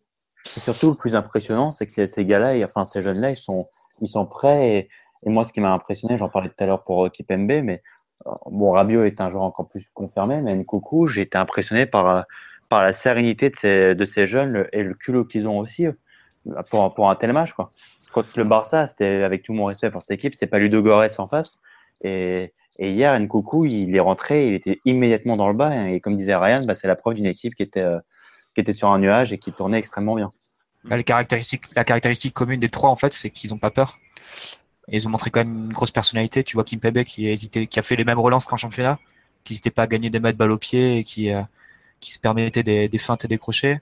Tu voyais Rabiot aussi qui, euh, qui a pris des risques énormes sur le deuxième but, c'est quand il sort, quand il quitte sa position, qu'il va jouer un duel défensif avec Messi, c'est quelque chose quand même d'incroyable. Et Nkoukou qui est rentré directement dans le temps du match. Donc euh, les trois ont vraiment montré beaucoup de caractère et, et maturité, et c'est c'est vraiment frappant à si jeune âge. Hmm. Juste pour revenir sur, pour finir sur Nkunku, vous vous rappelez le seul match de Champions League qu'il avait joué avant celui-là et les circonstances dans lesquelles c'était ou pas? Arsenal, non? Non. Shakhtar. C'était PSG Shakhtar Donetsk. Laurent Blanc l'avait fait rentrer quand on avait mené 2-0 sur un match qui comptait pour du beurre à la 87e. Ah, c'est son premier match de carrière à Nkoko aussi bah, C'était son, enfin, c'était pas son premier parce qu'il avait joué 3 minutes dans un match déjà fini qui comptait déjà pour du beurre au départ. Mais euh, voilà. Et au total, euh, Nkunku, il a, je, là je suis sur sa fiche, il a même pas 1000 minutes de jeu en professionnel. Ah, bah, ça se voit pas. Voilà. Donc euh, c'est pour ça que je disais que le, signal est assez fort et, incroyable. Troisième point de ce podcast, euh, est-ce que la préparation de la rencontre par Unai Emery et donc tout le plan de jeu qu'on a vu a été la clé du succès parisien hier soir à votre avis? Bah clairement, clairement. D'ailleurs, je dis Unai Emery, mais comme on me l'a fait très justement remarquer, euh, mon cher Pitch, l'un des habitués du live, c'est pas Kunai Emery, c'est aussi euh, Carcedo, Massache et tous les autres du staff. Euh, je pense euh, aux analystes et tout ça, Magnas, Tarascon, qui ont fait un travail quand même remarquable. Donc, qui veut se lancer sur ce thème de la préparation de la rencontre? Bah, Je commençais, puis ensuite passe que Ryan et Marty et Amzien sont encore plus compétents que moi sur les parties tactiques. moi, sincèrement, j'ai trouvé Emery bluffant parce que le PSG pouvait pas mieux jouer ce match-là. Mais surtout, j'insistais là-dessus, en dehors du fait d'avoir fait une première mi-temps énorme dans l'intensité, dans, dans l'agressivité, avec ce pressing haut symbolisé par, par le deuxième but et, et Rabiot et son la fameuse interception sur, euh, sur Messi. Moi, j'étais impressionné par le fait que jamais le PSG a cherché à, à bétonner, jamais le, PSG a cherché à contrer. Ils ont toujours cherché à avoir la balle par des relances courtes. Et je peux te dire qu'au parc, souvent, on n'avait qu'une envie, c'était de dire mais balancer, balancer, balancer, parce que tu te disais qu'à la perte du ballon, bah voilà, ça, ça allait coûter, ça coûter un but. Et, et ça, ça, ça a vraiment été une, une vraie, vraie, vraie marque euh, de fabrique. Et puis, euh, on en parlait tout à l'heure avec Amzien. Je trouve que le PSG a fait de l'Atlético dans le bon sens du terme au niveau tactique, en allant presser très haut, en mettant beaucoup d'intensité dans, dans chaque duel à l'image de, de Kipembe, mais en, en, beaucoup mieux parce que tout simplement, on est plus talentueux, je pense, euh, on est meilleur techniquement, en tout cas en tout cas offensivement. Et comme les, les cas de devant, on n'a pas beaucoup parlé, mais Drassler était euh, monstrueux. Cavani, à l'image de son pressing à la 90e, il fait un match, euh, il fait encore un match de, de folie. Et puis tu rajoutes euh, Di Maria. Bah, Di Maria, on sait qu'il est fait pour, pour ce genre de match. Et puis j'oublie le dernier, Verratti, le duo Verratti-Rabiot qui a, qui a tout nettoyé au milieu de terrain. évidemment, c'est la grande, grande, grande victoire d'Emery qui a, pour le coup, laminé tactiquement euh, Luis Enrique, puisque le Barça a, eu tout simplement aucune réponse à ce pressing haut et étouffant. D'accord. De toute façon, à partir du moment. Oui, à partir du moment où Alexis prend la parole, tu peux plus l'arrêter. Mais vas-y, attends ton tour. J'ai fini, j'ai fini. C'était très juste. Et d'ailleurs, à partir du moment où, ta, où ta première ligne se met à presser sur les, sur les, sur les défenseurs adverses et euh, que, que tes milieux de terrain et que tes défenseurs suivent derrière et que ça te donne des lignes euh, hyper resserrées, c'est positif. Et, et, tu sais très bien que ça a été travaillé, tout ça. C'est pas, c'est pas, c'est pas de l'improvisation. Et, euh, et c'est là que je tire mon, mon, coup de chapeau à, à Emery et à son staff parce que tu sens très bien que tous les détails, c'est, ça, ça, paraît, ça paraît anodin, mais chaque détail a été travaillé. Et, et c'est là aussi que je tire mon coup de chapeau à un joueur comme Kim Pembe, qui la veille encore ne savait même pas s'il devait jouer. Et il est rentré dans le moule, il a répondu présent. Et ça, ça aussi, c'est le signe d'un gros collectif. Kim Pembe, il a été énorme individuellement, mais il a été énorme individuellement parce qu'il a eu, euh, il a, il a dû se mettre au, au diapason d'un collectif puissant en fait. C'est, euh, C'était réellement impressionnant sur, au vu de. Bon, moi je l'ai vu à la télé, mais c'était réellement impressionnant. Et, et bien sûr que ça a, été, ça a été la clé de ce succès. Et, encore une fois, si, si Al Khalifi a été chercher Emery cet été, c'est aussi pour, pour se sublimer dans des matchs comme ça.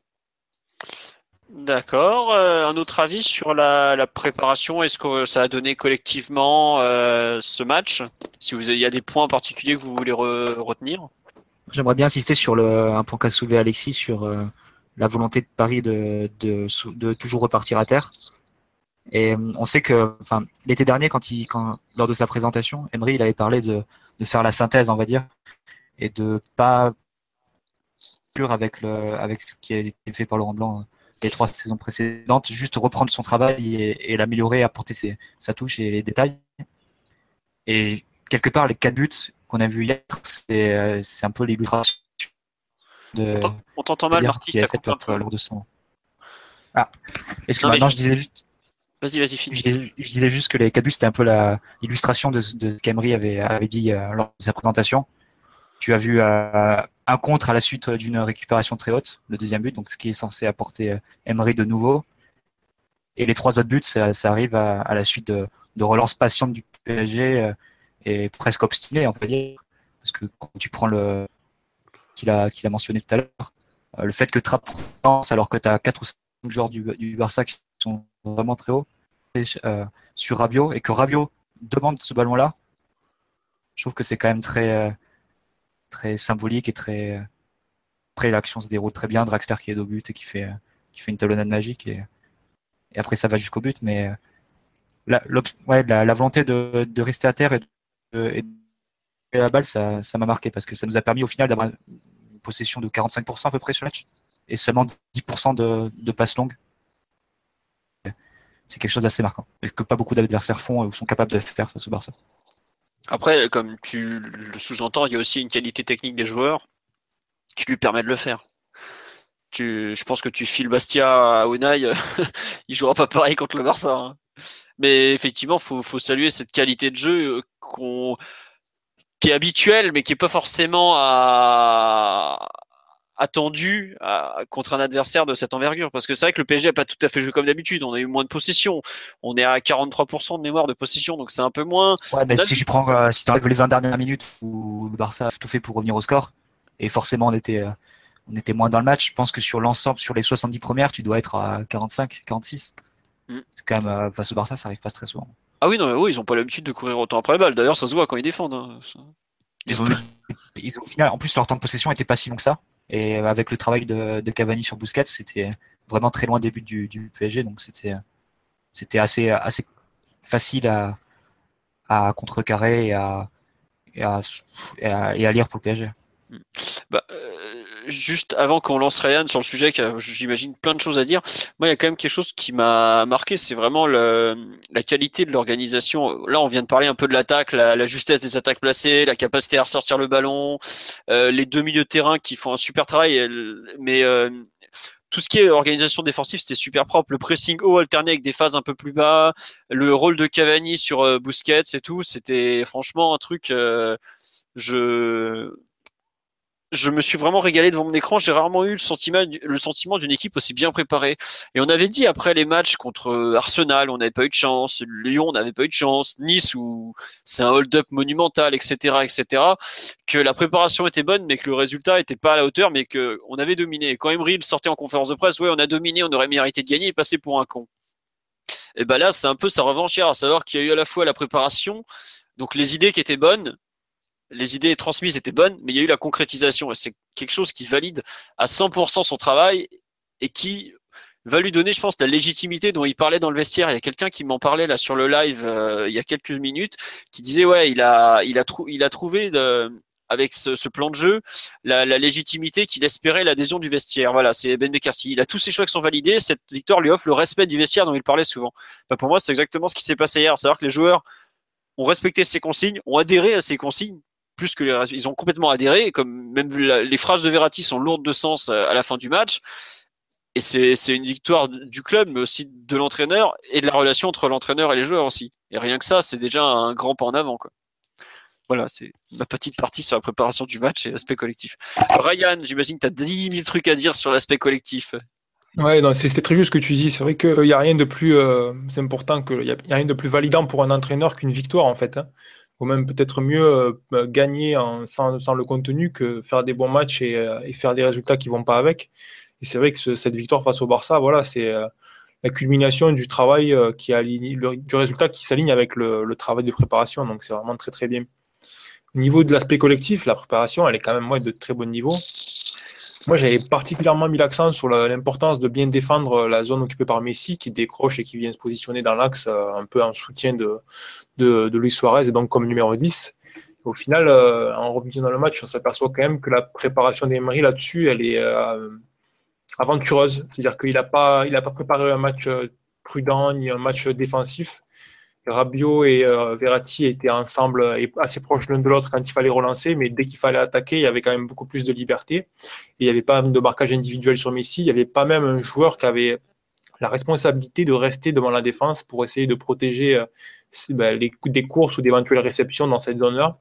Donc la préparation d'Emery, en plus d'être intéressante sur le plan mental et en termes d'organisation, elle est aussi intéressante d'un point de vue lecture de de la qualité du Barça et de comment il pouvait lui faire mal et de quel risque il était capable de, prendre avec son équipe. Parce que bon, ça peut paraître euh, facile après la victoire, mais il faut quand même se mettre dans la peau de l'entraîneur qui est dans une situation où il n'est pas forcément dans le meilleur contexte possible en championnat, euh, où il est quand même un peu assez contexté dans l'ensemble, où il y a un choc face à une grande équipe et puis au final, voilà, il prend beaucoup de risques. Euh, beaucoup de risques au moment, le, moment clé en fait de la Ligue des Champions en disant ok ben voilà on va, la jouer comme ça. Le Barça me paraît débile à ce niveau-là. Le Barça n'a pas la capacité à nous faire mal dans telle zone. Donc on va se montrer un peu plus aventureux. On va jouer plus agressivement. Et voilà je salue la prise de la lecture et la prise de risque de l'entraîneur parce que faire ça à ce moment-là de la compétition et face à un tel adversaire c'est c'est assez fort quoi. Chapeau à, chapeau à lui D'accord, bah, on nous dit ouais, Ryan va nous faire relativiser, mais non, pas du tout. Ryan euh, applaudit demain cette prise de risque euh, face au Barça, d'accord.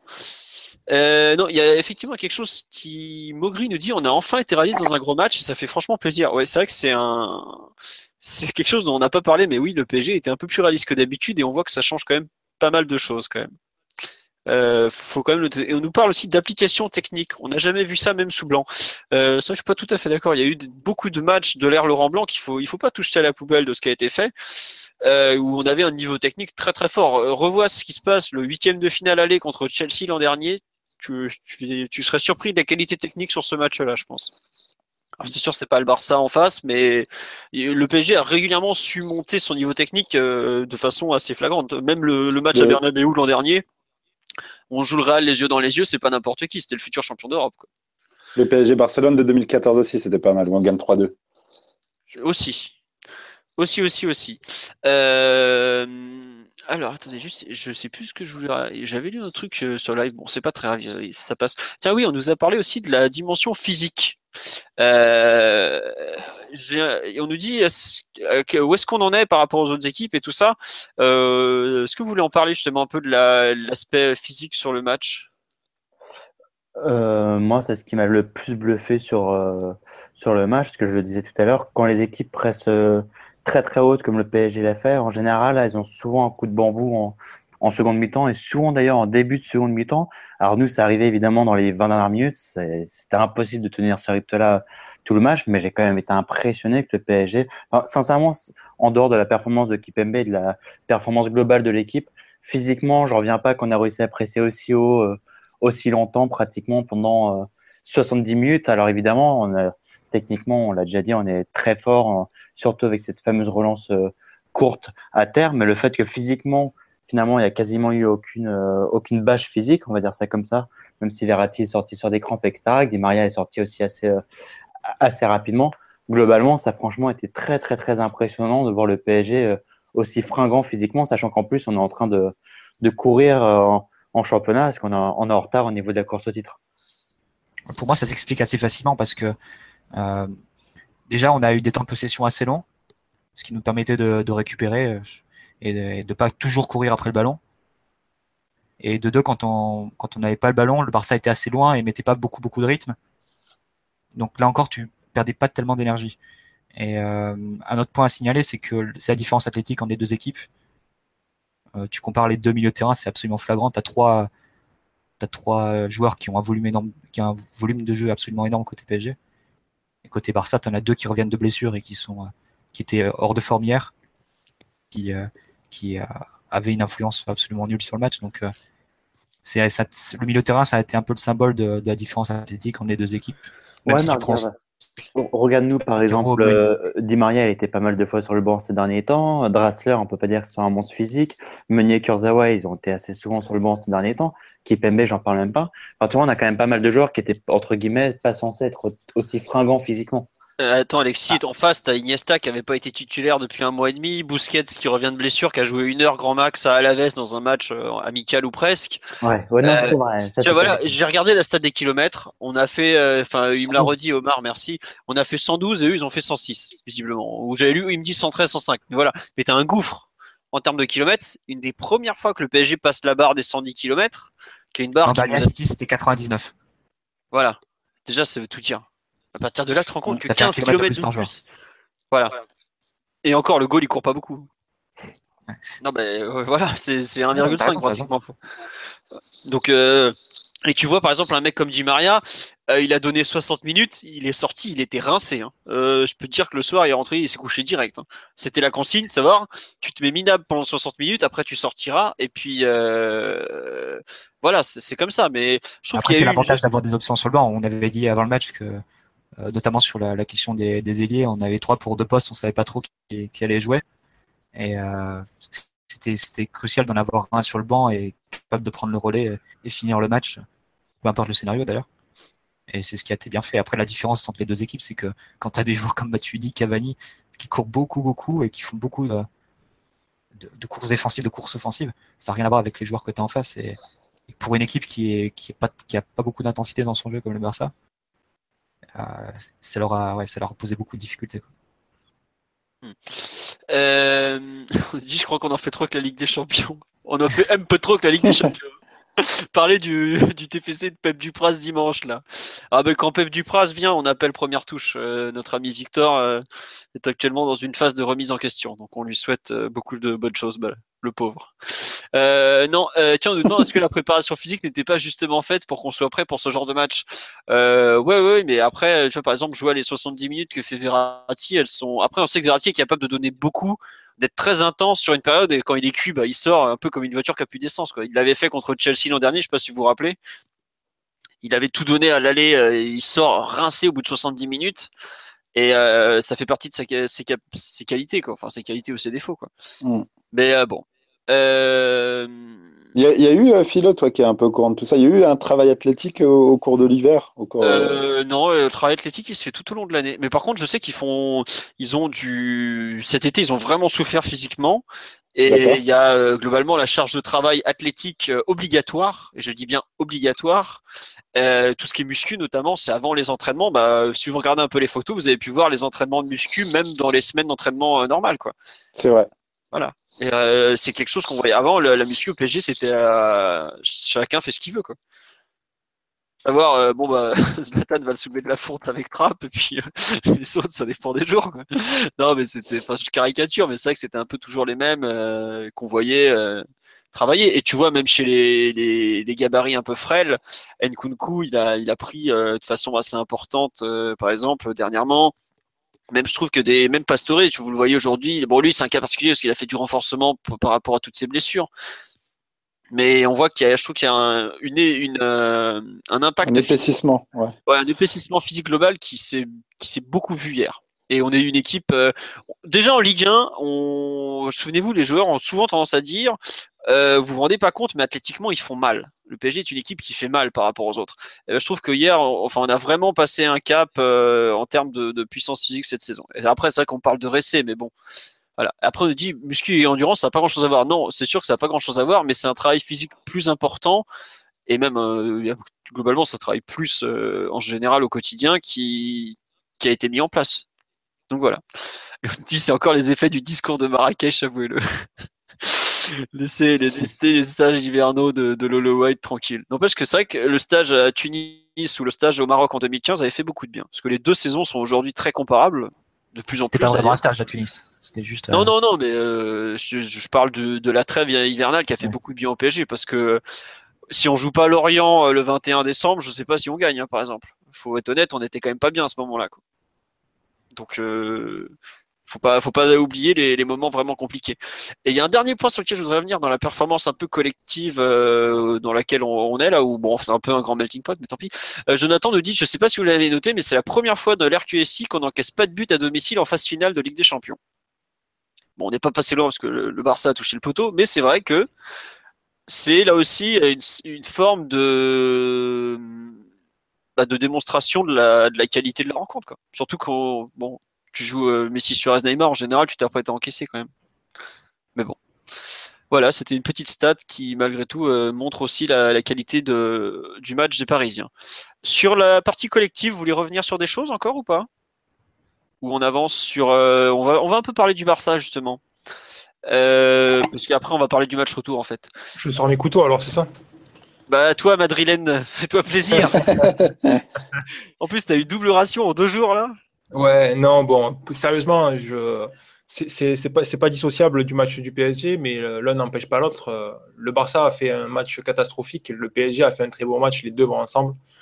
Mais collectivement, le Barça est arrivé avec un niveau de désorganisation que, que je n'ai pas vu dans ce club depuis que Messi a explosé.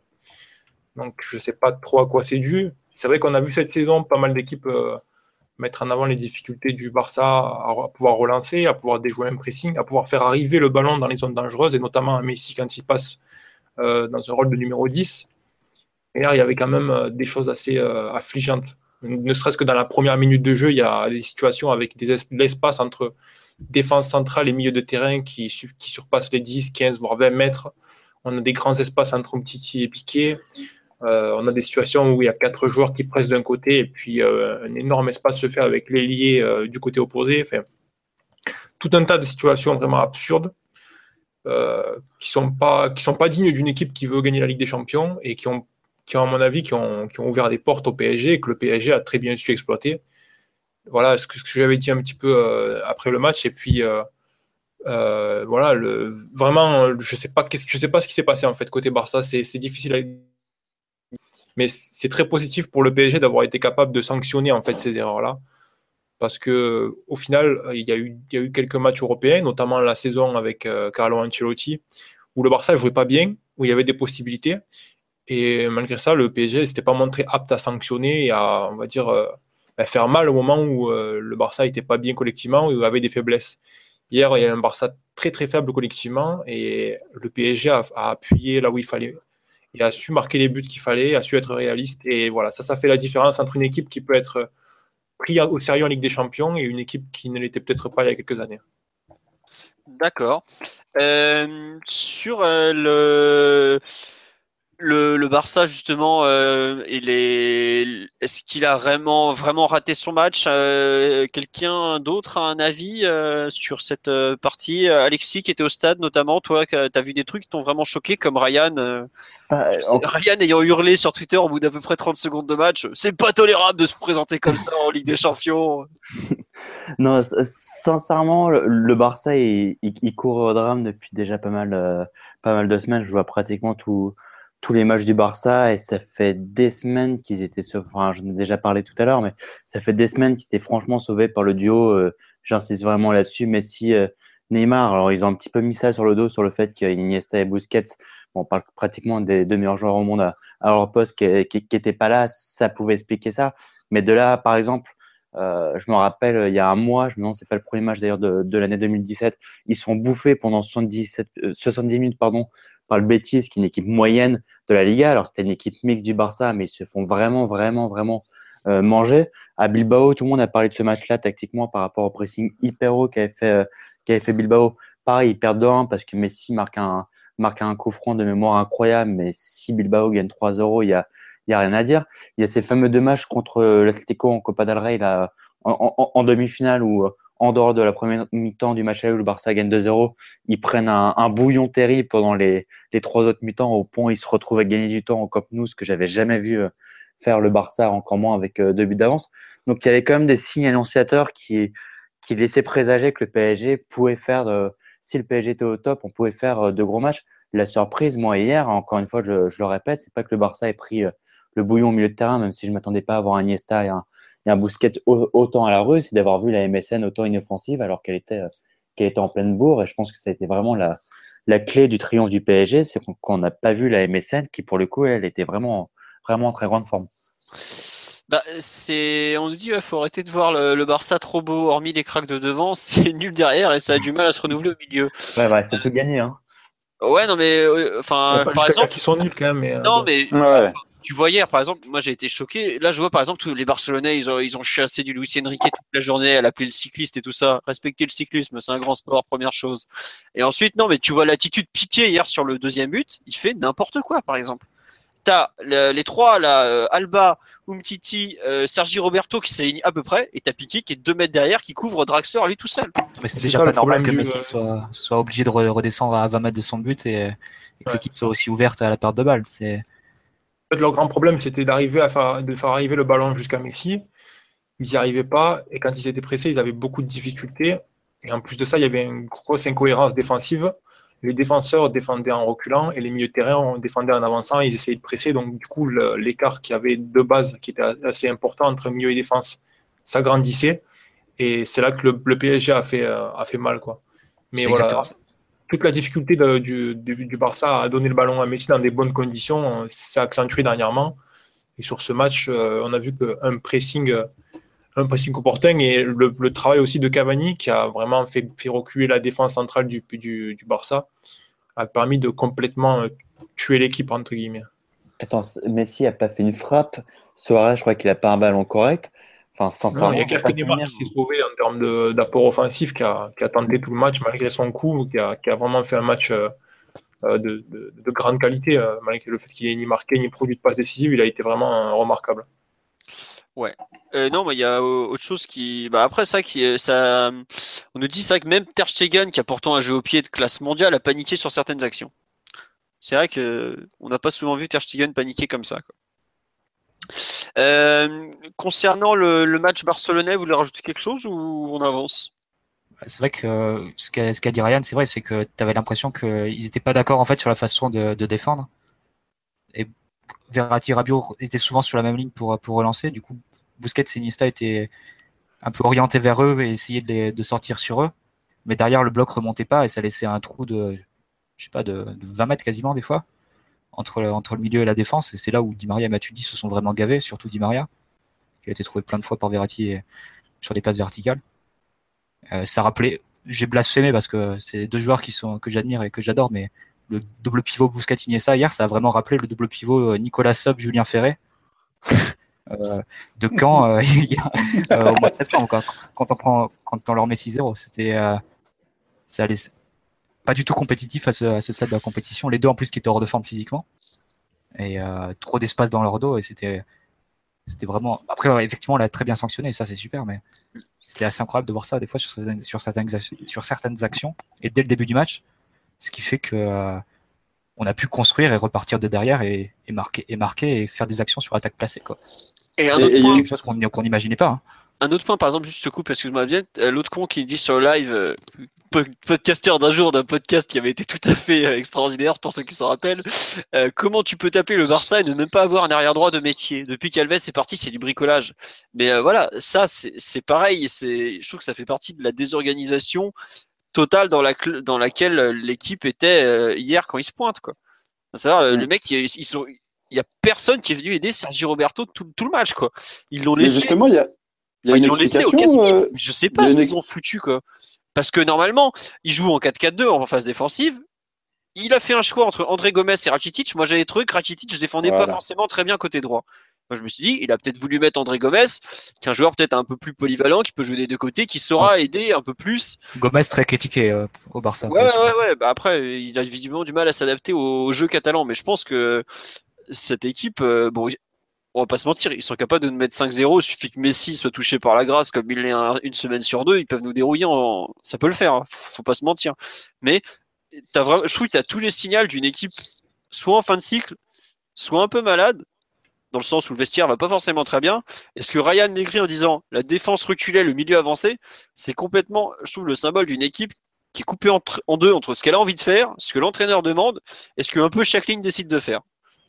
Et hier, et t'as un, peu cette impression de mecs où ils ont trois cracks de classe mondiale devant parce que voilà, même si Suarez hier a quand même été euh, vraiment très très décevant. Bon, Messi, il a un peu tenté de prendre les choses en main, mais il a été très bien pris. Euh, le reste, euh, ils sont livrés eux-mêmes et c'est assez triste qu'ils ont, ce qu'ils ont proposé. Quoi. Il y a une situation très tôt dans le match qui illustre à quel point le Barça est extrêmement désorganisé. Euh, en gros, c'est à la, c'est 1 minute 39 dans le match. J'ai pris une capture parce que c'est vraiment choquant. Donc, le PSG essaie de sortir le ballon. Busquets et Iniesta montent très haut pour gêner euh, Verratti et Rabiot. Et où se trouve André Gomez ben, Il se trouve entre, entre Matuidi et Kurzawa dans le dos de Busquets en fait pour être à mi-distance à la fois de Matuidi au cas où il y a un ballon qui est envoyé dans le dos de Busquets et à la fois à mi-distance de Kurzawa au cas où il y a un changement d'orientation qui est fait sur le latéral qui est collé à la ligne de touche. Et ça c'est vraiment l'illustration du fait que l'organisation du Barça était catastrophique. Voilà. Bon. Euh, euh je t'ai coupé, tu voulais parler d'un truc sur le Barça? Non, non, non, c'est, euh, tu l'as fait pour moi en parlant d'André Gomez, Rakitic, c'est bon. Voilà, bon. Euh, on, va peut-être arrêter de parler d'eux pour l'instant. Euh, ah tiens, on nous dit double marquage sur Messi et Neymar. La seule difficulté, c'était de ne pas tenir physiquement sur les demi-temps. Bon. Euh, et on nous dit, est-ce qu'on peut parler du dribble extérieur de Draxler qui est passé systématiquement contre Roberto et Gomez? Bah, Après, c'est le propre d'un grand ailier. ça fait 15 ans qu'Orban fait la même chose et 15 ans que la, marche, la feinte marche. Parce que ça s'appelle le talent, parce qu'elle est, elle est bien exécutée. Et et voilà, après, euh, c'est sûr que, déjà tout le monde, tout le monde pense qu'il va, il va repiquer dans l'axe vu qu'il est droitier. Sauf que lui, il a vraiment la capacité à, partir sur l'extérieur et après à faire un centre en retrait pied gauche euh, assez précis. Donc, euh, c'est, il est assez imprévisible en fait. Tu sais pas vraiment qu'est-ce qu'il va faire et c'est, c'est pour ça qu'il est, il est si fort et, et qu'il est si difficile à prendre. On l'a vu en Ligue des Champions l'an dernier où il qualifie à lui seul son équipe en, en quart de finale et lors du quart de finale aller, il, il détruit Danilo face au Real. Donc, c'est pas étonnant que Sergio Roberto se retrouve en difficulté. Ouais. Euh, je vous ai mis sur le sur Twitter la partie la l'action dont parlait notre ami Ryan à, l'instant, à savoir euh, le placement d'André Gomez qui faisait n'importe quoi. Euh, ah, il y a Omar nous dit ça s'appelle une Dugarry la, la feinte de Draxler. non, arrête de te moquer de ce grand consultant français quand même. Bon, euh, après le, Barça, bon, je pense qu'on va parler euh, un peu du, match retour. À quoi s'attendre euh, un peu pour l'instant, même si on est on est à trois semaines de la rencontre. C'est vrai que ça se joue que le 8 mars prochain, journée de la femme. Merci du FA après la fin Saint-Valentin, journée de la femme. Qu'est-ce que vous on attend de ce retour en Catalogne? Bah souffrir déjà. Parce que hmm. je crois qu'on ne pourra pas voir un Barça et surtout la MSN aussi inoffensive comme elle a été, comme elle a été hier. Donc ça paraît quand même peu probable de ne pas prendre euh, au moins un but au, Camp Nou, franchement. Maintenant, honnêtement, si le PSG passe pas là, on, on éliminera jamais Barcelone. Je crois que le 4-0 a jamais été euh, remonté dans l'histoire de la Ligue des Champions euh, en match en direct en l'occurrence. Donc, franchement, c'est un résultat de, rêve. Alors, évidemment, 5-0, ça aurait été encore mieux. 6-0, ça aurait été encore mieux. Mais, mais déjà hier, pour beaucoup dont moi le premier, on aurait été déjà content de faire un match nul ou de gagner avec un, but d'avance. Euh, donc le 4-0, euh, soyons francs, c'est un résultat, c'est un résultat rêvé. Maintenant, voilà, ça va tanguer parce qu'on parle à son meilleur niveau de la meilleure équipe, euh, de la meilleure équipe du monde, et que le Barça, le Barça va être vexé, et va tout faire pour, à défaut de se qualifier, au moins sauver l'honneur, et c'est pour ça que ça risque de tanguer un petit peu, voire même beaucoup. Hmm. Ouais, Ouais, ouais, non, va, va, falloir, va falloir être attentif surtout sur les, sur les, sur les 15-20 premières minutes parce qu'on peut s'attendre à un Barcelone, comme le dit Alexis, euh, assez vexé. Euh, tout Busquets et Iniesta euh, en difficulté, ça reste des, des joueurs avec un ego, un ego exceptionnel et, et je pense que la défaite d'hier n'est pas, pas pas, digérée. Au-delà de la défaite, c'est le, le contenu du match qui, est, qui doit être difficile à, à avaler pour, pour les joueurs barcelonais. Il faut s'attendre à, une, à, une, à un début de match, je pense, assez, assez compliqué pour le Paris Saint-Germain. Il va falloir tenir. Après, là où on est en position de force, c'est que si on marque au Camp Nou, faut qu'il marque 6 buts derrière pour se qualifier. Donc euh, voilà, il y a, y, a aussi, y a aussi cette notion de. Voilà, ils vont laisser des espaces derrière et ça risque aussi euh, d'être compliqué pour eux. Mais, mais c'est clair que sur les, sur les 15-20 premières minutes, ça, ça risque d'être une, une sacrée tornade. Hein. Ah, ah ouais, complètement. Après, comme, comme on, enfin, quand tu entends certaines déclarations d'après-match, quand tu as un mec comme Iniesta, qui est quand même pas n'importe qui, qui dit Ouais, faut pas oublier qu'il n'y a pas que la Ligue des Champions, il y a d'autres compétitions et tout. Euh, bah, ça n'a jamais été remonté le 4-0, donc euh, sincèrement. Ouais, ouais bah, c'est surtout que la dernière fois qu'ils ont dû remonter, ils en ont repris 3 à la maison, donc euh, bon, ils l'ont pas oublié, je pense. Mais euh, non, je, je, la plus grosse que... remontée, c'est le, le, match face au Milan AC. Ça, c'est le. En fait, ils avaient perdu 2-0, c'est ça, ou 3-1 Ouais, 2-0, 2-0. Voilà, donc, euh, mais bon, c'était face à une équipe du Milan AC qui avait aussi euh, pas les mêmes qualités collectives et des grosses limites euh, sur le plan individuel. Ah bah, t'avais Kevin Constant et titulaire. T'avais voilà. Kevin Constant, Philippe Nexus Zapata titulaire. Quoi. Donc et Mbanyang. Je crois qu'il était rentré en jeu, il était pas titulaire. Bah, au retour, il est titulaire parce qu'il tape le poteau à la demi-heure. Ah oui, t'as raison. As raison. Le fameux poteau d'Mbanyang où, où la grande histoire d'amour avec les Milanais a commencé sur là, souviens-toi. Il est à Watford maintenant. Hein. Ouais, ouais, ouais bah, il l'insulte toujours, hein, surtout. Hein. euh, on nous parle du Factor X euh, Messi, mais effectivement, il a relevé tout, il a tout gagné, donc il peut, il peut le faire à lui tout seul, pratiquement, c'est ça le pire. Mais euh, ouais, ce qu'on dit. optimiste, à 4-0, c'est franchement, si on se fait éliminer, on, on passera jamais. Hein. Ah oui, non, mais ouais, ouais, on est, on est tous d'accord que si on se fait éliminer, comme m'a dit euh, le maréchal qui nous écoute depuis Berlin, si tu passes pas, tu peux te poignarder le cul avec une saucisse à Mondovision. 3-0, c'est ça en plus. 3-0, ça se remonte. Sincèrement, 3-0, ça se remonte. Parce qu'il marque et tout, là, t'as le doute, etc. 2-0, là, tu flippes à mort. Et 4-0, faut quand même, même si c'est le Barça, comme l'a dit Verratti, c'est les rois des, des tôles au, au, Camp Nou. 4-0, c'est en dehors des statistiques, c'est vraiment le score euh, remontable, quoi. Sauf cataclysme, évidemment. On nous dit, euh, Anne-Laure Bonnet, entendu des joueurs barcelonais résignés. Je crois qu'elle parlait plutôt des journalistes et du staff catalan. Mais après trois semaines, ils ont le temps de se mettre la tête euh, dans, en place. Ils ont le temps, de retrouver un niveau physique, euh, ils ont le temps de retrouver un niveau physique correct pour certains d'entre eux. Ils ont, ils ont le temps de virer Luis Enrique aussi. par contre, ils n'ont pas le temps de se construire le l'équipe en trois semaines. Quoi. Ils ont... Il y aura des défauts. Ah, c'est clair. Non, mais de toute façon, il ne veut pas rester, lui. Hein. Non, mais enfin, Ouais, faire ça, tu vois, c'est du moyen terme. Lucien Riquet, tout ça, chacun leur problème. Attends, c'est bon. Hein. Euh, on a eu un golfeur, ils ont un cycliste, chacun ses soucis. Hein. T'imagines le golfeur qui remplace le cycliste à Barcelone Il ferait pas forcément du moins bon boulot. Hein. Euh, ouais. Bah, il faudrait qu'il fasse le triplé quand même. Hein. Euh, on nous dit on déclare forfait, on perd 3-0, on est qualifié. Non, je crois que si on déclare forfait, c'est eux qui sont qualifiés automatiquement, d'après ah les règlements. Ouais, il me semble. C'est pour éviter que justement que tu. Bah, sinon tout le monde. Ah, ça serait trop beau.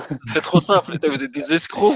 Le mec de la Juve là. Ah bon? Ah, si on va ah, attends, parce que en plus après, on se... quelques jours après, on se déplace à Lorient, donc pas un match facile. Si on peut s'éviter un match en semaine. pas, pas, un match facile, mais t'as pas trop vu Lorient cette année, hein, parce que je peux. c'est pas. Au moustoir, pelouse synthétique.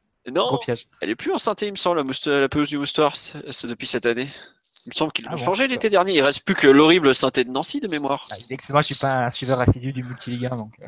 Tu vas vite aller te renseigner auprès de, de l'ami Maxou, mais à 90%, je crois que le moustoir, elles l'ont changé. Euh, il me semble, il reste que le l'antre de Pablo Correa qui reste sur une surface qui désavantage le jeu, comme tu t'en doutes. Après, après, faut pas omettre quelque chose sur le sur le match retour, et, je pense que ça va faire énormément de bien au PSG. C'est le retour de, de Thiago Silva et de Thiago Motta quand même.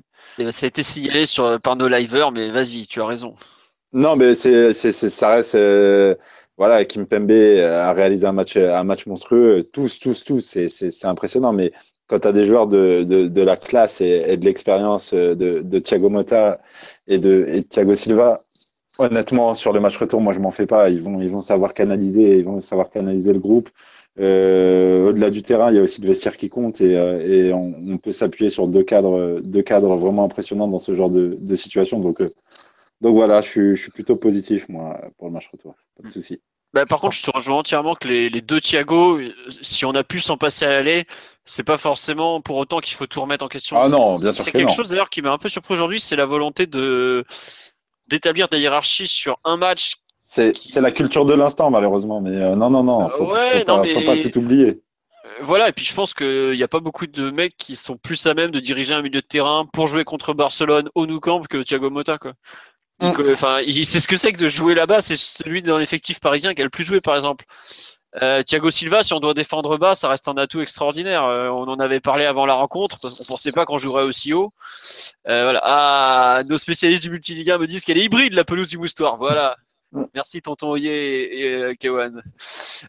Euh, non mais attendez, il y a des vrais tous les samedis soirs. On est là devant le multiligue 1. J'ai eu, un doute, mais ça me fait plaisir. Hybride, voilà. Non ouais, donc pour revenir sur Thiago Silva, le fait de savoir défendre bas, de, gérer des situations d'urgence, il sait parfaitement le faire. Donc euh, faut être honnête. Je pense que s'ils ont pas, s'ils ont pas euh, réduit s'ils ont pas marqué au moins deux buts avant la pause, pour eux ils savent que ça va être très très compliqué. Plus le match va avancer, plus c'est inéluctable. Je me souviens du, du fameux bah, le Bayern, euh, le dernier Barça Bayern, qui a, où ils avaient pris 4-0 à l'aller, pareil. Euh, ils ont lâché euh, de mémoire 1-0 et les deux derniers buts, ils sont complètement anecdotiques. Quoi. Le Barça, le Bayern a tenu bon au début de match et après ils savaient que bon. Non, mais soyons honnêtes, je pense que le Barça, ils savent très bien qu'ils vont pas remonter. Je crois que dans leur idée, c'est déjà de gagner le match et puis on verra ensuite en fonction du scénario. Hein.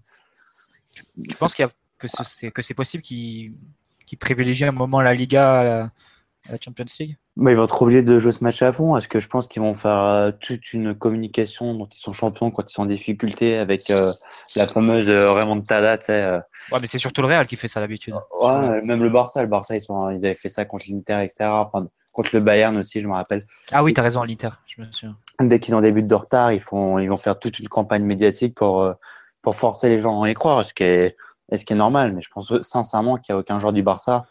Et en dehors du score hier, encore hier, hein, j'insiste, hein, mais en dehors du score, euh, je crois que c'est vraiment la presse. bah, L'ange s'est envolé, mais il a été abattu par une poignée de plomb parce que Il était parti pour un tunnel. ah, le petit pont il s'est fait faucher en plein vol là, le petit. Bon, on a compris qu'Alexis lisait la presse catalane donc et qu'il y, aura- il y a une campagne de presse qui va avoir lieu. Euh, non mais fauché en plein vol, terrible. Euh, et on nous dit sur euh, le retour, on marquera forcément, faut pas s'inquiéter. Bah c'est le truc, ouais, c'est faut vraiment marquer quoi. On disait ça à Stamford Bridge il y a, il y a trois ans. Mais... Ah. après, c'est vrai que l'équipe a évolué. je pense qu'elle a appris quand même de ses, de ses erreurs. Entre temps, on s'est qualifié deux fois à Stamford Bridge dans des, dans des conditions. euh, ouais, je pense que l'équipe a, a appris. Mm. On voit mal refaire les mêmes erreurs et, et euh, s'écrouler le jour J. On nous demande est-ce que Max est interdit d'antenne depuis son passage sur l'équipe 21 Non, non, il n'est pas interdit d'antenne. Il est protégé de par son statut de, de régulier du multiligue 1, voyons. Euh, est-ce que l'ange est de retour? Non, toujours pas. Bon, Euh, sur le match retour, euh, vous voulez rajouter quelque chose? Ryan, toi qui connais bien la, Liga et le Barça chez eux, tu veux ajouter quelque chose euh, notamment ou, pas d'ailleurs? Ouais, je vais rien dire de bien, de bien, de bien surprenant. Ça va être un match très compliqué maintenant. En trois semaines, il peut se passer beaucoup de choses. hein. Il peut y avoir rupture complète avec l'entraîneur, comme il peut y avoir un renouveau. Ça va dépendre de leur, de leur attitude et de leur travail dans les prochains matchs. Bon, déjà, il va falloir qu'ils rebondissent ce week-end en championnat, parce que c'est quand même très dur de se relever après un tel coup sur la tête. Et puis, euh, il va falloir arriver dans de bonnes conditions. Il faut y croire. C'est difficile d'y croire. Même avec des joueurs de cette qualité, quand il y a 4, quatre buts à remonter, c'est difficile d'y croire. Ouais, bah c'est un peu ça. C'est, je sais plus qui l'a dit parmi nous, à savoir euh, si t'en mets un, tu commences à y croire un peu plus, etc., etc. Quoi. Si t'arrives à tenir, euh, bon. Et puis 4-0, comme l'a dit un liver, c'est que 4-0, tu vas, tu vas qu'en prolongation, quoi.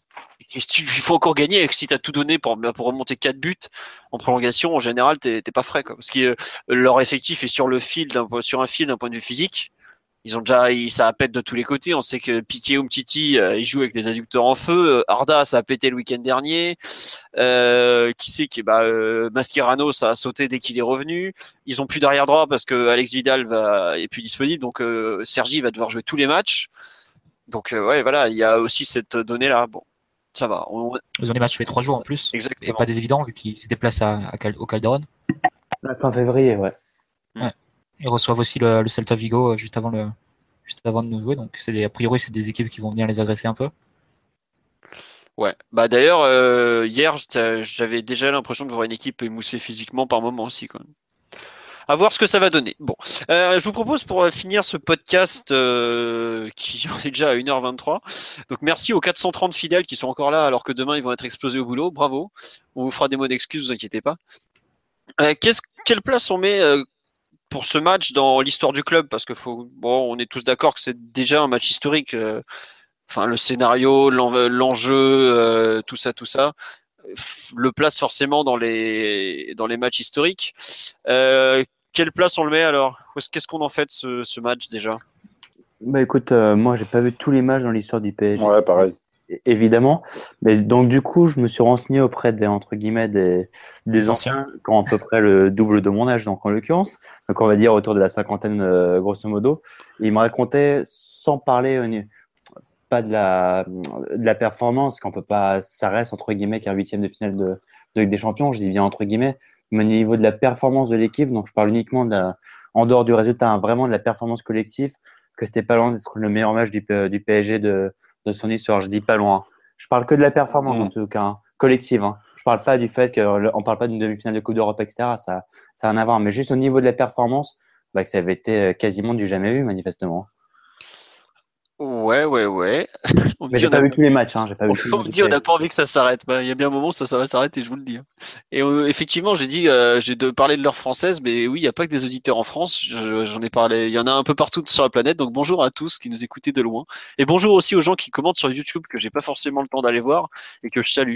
Voilà. Et bah tiens d'ailleurs, euh, un bah tiens, le mec qui parle sur YouTube, c'est aussi un que je connais sur Twitter qui lui dit la victoire contre le Real en 93 reste au-dessus quand même. Et ben je le je le rejoins. Elle reste au-dessus euh, à tous les niveaux parce que le, le PSG était à l'époque un club qui qui se cherchait une identité, qui se cherchait un exploit parce qu'il était mal vu, puis personne le connaissait. On n'avait pas fait grand-chose dans les années 80 au niveau européen, même si on avait fait une demi-finale avec Suzic ou un quart contre la Juve, je sais plus. Je crois que c'était une demi. Bon, bref.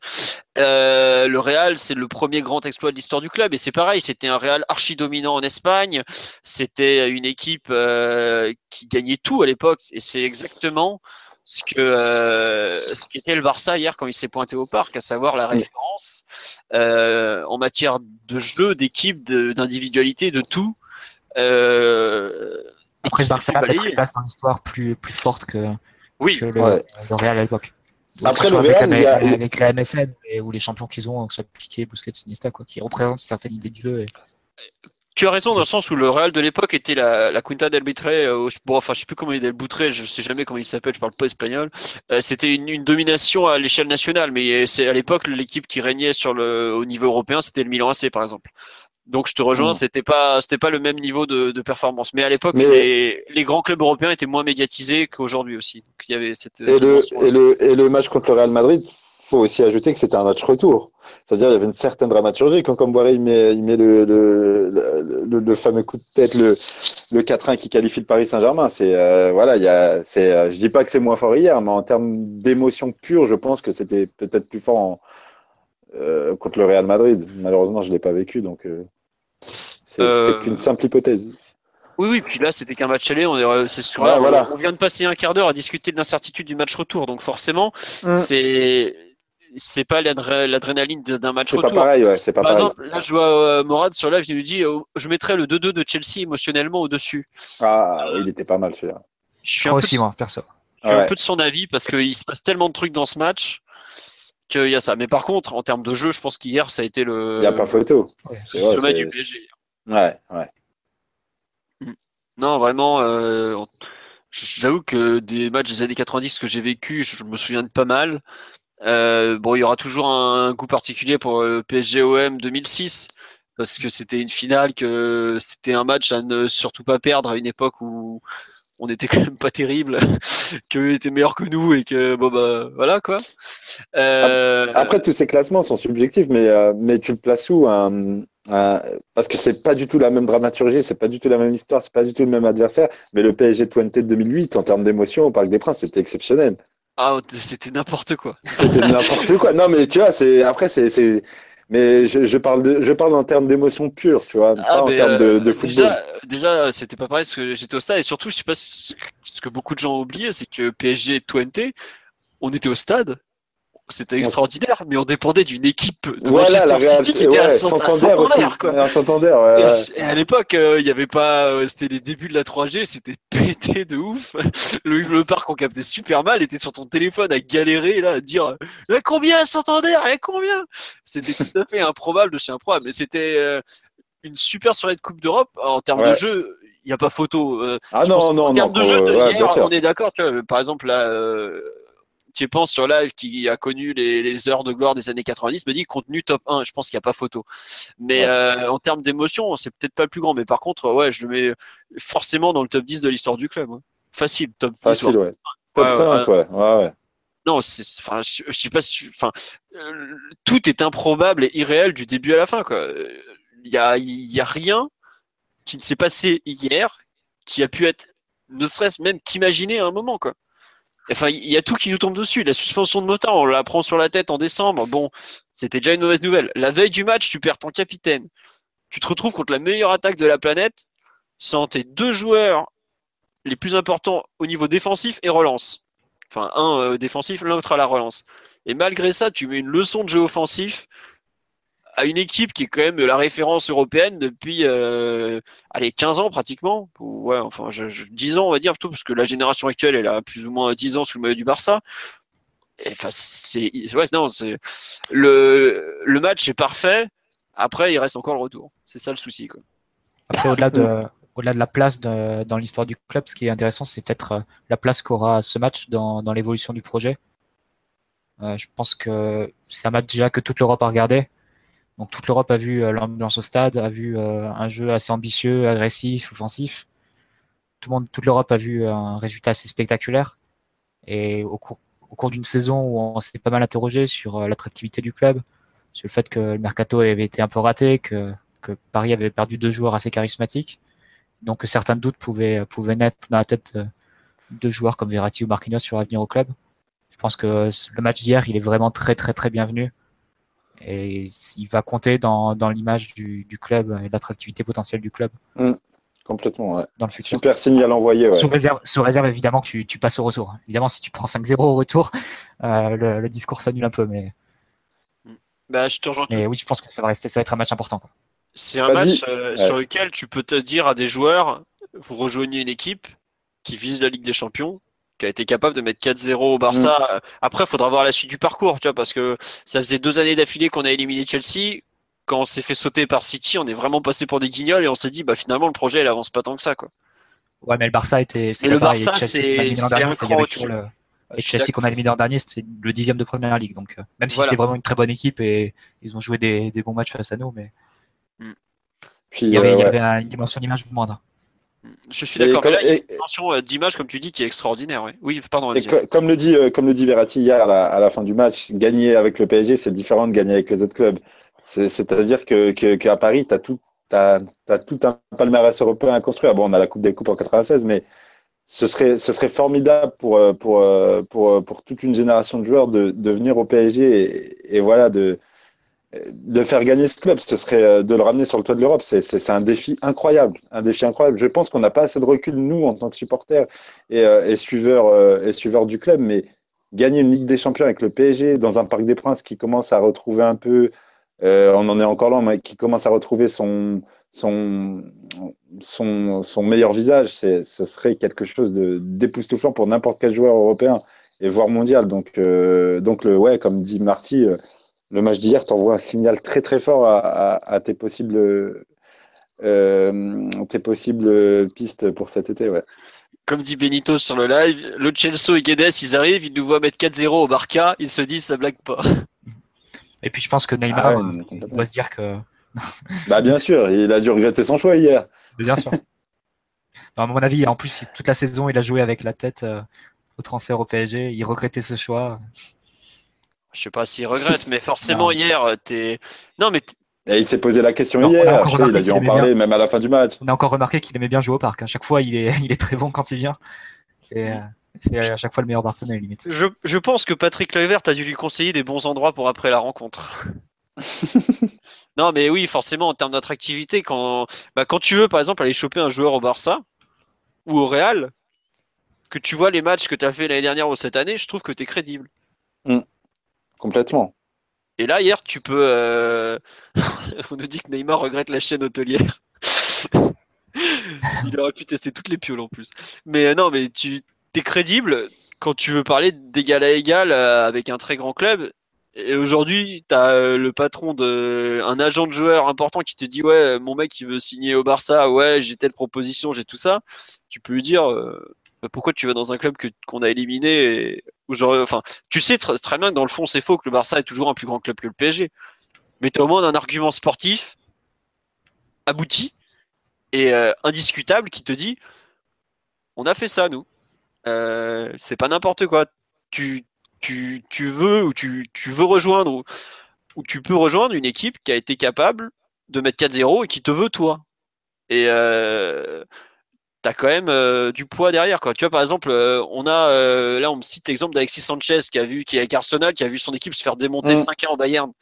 Mais tu vas voir Alexis Sanchez, déjà qu'au parc, il a vu qu'il n'y avait pas photo entre les deux équipes. Il a revu à l'Emirates, il n'y avait pas photo entre les deux équipes. Hier soir, il voit le PSG gagner 4-0 contre le Barça, parce qu'il faut pas se leurrer, c'est le match qui a été diffusé. Hein. Benfica Dortmund, il n'y a que les Portugais et les Allemands qui l'ont regardé, et encore pas tous. Et là, tu te dis, bon, bah, ouais, ça joue le Paris. Paris, ça joue. Mm. ouais. Tu vois les trois du milieu de terrain, tu vois la, la défense, euh, Kim Pembe qui sort de nulle part. Les Anglais, ils n'arrivaient même pas à prononcer son nom. Euh, il fait un match XXL, euh, tu crédibilises fortement quand même ce que tu as construit depuis des années. Je trouve que c'est autant on a eu des l'année dernière, on avait fait des grands matchs contre le Real, on n'en avait gagné aucun des deux. Contre City, on a vraiment été mauvais. Les seuls, On a fait un grand match à son Real. Ouais, ouais, Le ouais, bah, on- on- ouais, au, au parc, mais on perd pas, tu vois ce que je veux dire. Alors Oui, certes, bah, le Real c'est pas était pareil de très faire affaibli. 0-0. Je suis d'accord, mais tu perds pas. C'est c'est quand même pas. Il n'y a pas grand monde qui perd pas face au Real, hein, faut pas l'oublier. hein.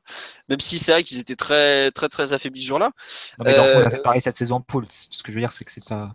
Oui, Et en plus, on pas- je sais bien. Ouais. c'est pas c'est pas gagné, c'est pas c'est moins bien forcément. Mais quand même, tu as une euh, une vraie une vraie progression, euh, je trouve qui qui passe par ce genre de match et un, un point marquant dans, dans ton avancement quoi. Voilà, tout simplement. Tout à fait. Ryan, toi qui as un avis euh, à base de 11 Ligues des Champions, qu'est-ce que t'en penses? Bah écoute, euh, c'est un grand match, ouais, c'est un grand match dans l'histoire du club et c'est fondateur. Et euh, je rejoins ce qu'a dit Ma- Mathieu tout à l'heure, c'est un match qui permet d'être perçu de manière différente et pas seulement par le par les des prospects éventuels pour le, mercato, mais par les autres équipes qui jouent la Ligue des Champions. Ça crédibilise le PSG auprès des autres prétendants et ça c'est très important. On nous dit euh, la tête du prochain adversaire lors du tirage. On n'est pas encore en quart. Euh... et on nous demande est-ce que Neymar a donné lui aussi son numéro de téléphone à Emery et lui a dit qu'il le suivrait n'importe où? Je, je ne sais pas. Mais- Demandons à Gilles Favard son avis. Mais là, il y a Ronaldo qui a dit euh, à Marca qu'il avait rendez-vous au golf demain avec Lolo à 9h. Donc euh, bon, on sait jamais. Il le suivra peut-être. Bon, euh, bah, écoutez, je crois qu'on a fait le tour de, de ce fabuleux PSG Barcelone. Est-ce que vous voulez rajouter quelque chose sur ce match euh, ou on conclut euh, là-dessus? Bon, on a perdu Alexis pour bon. de bon en fait. Bon, bah non, juste dire que on, on a quand même pris un panard extraordinaire hier, que on est Paris est magique. voilà, on a quand même, je sais pas comment on en revivra un comme ça honnêtement.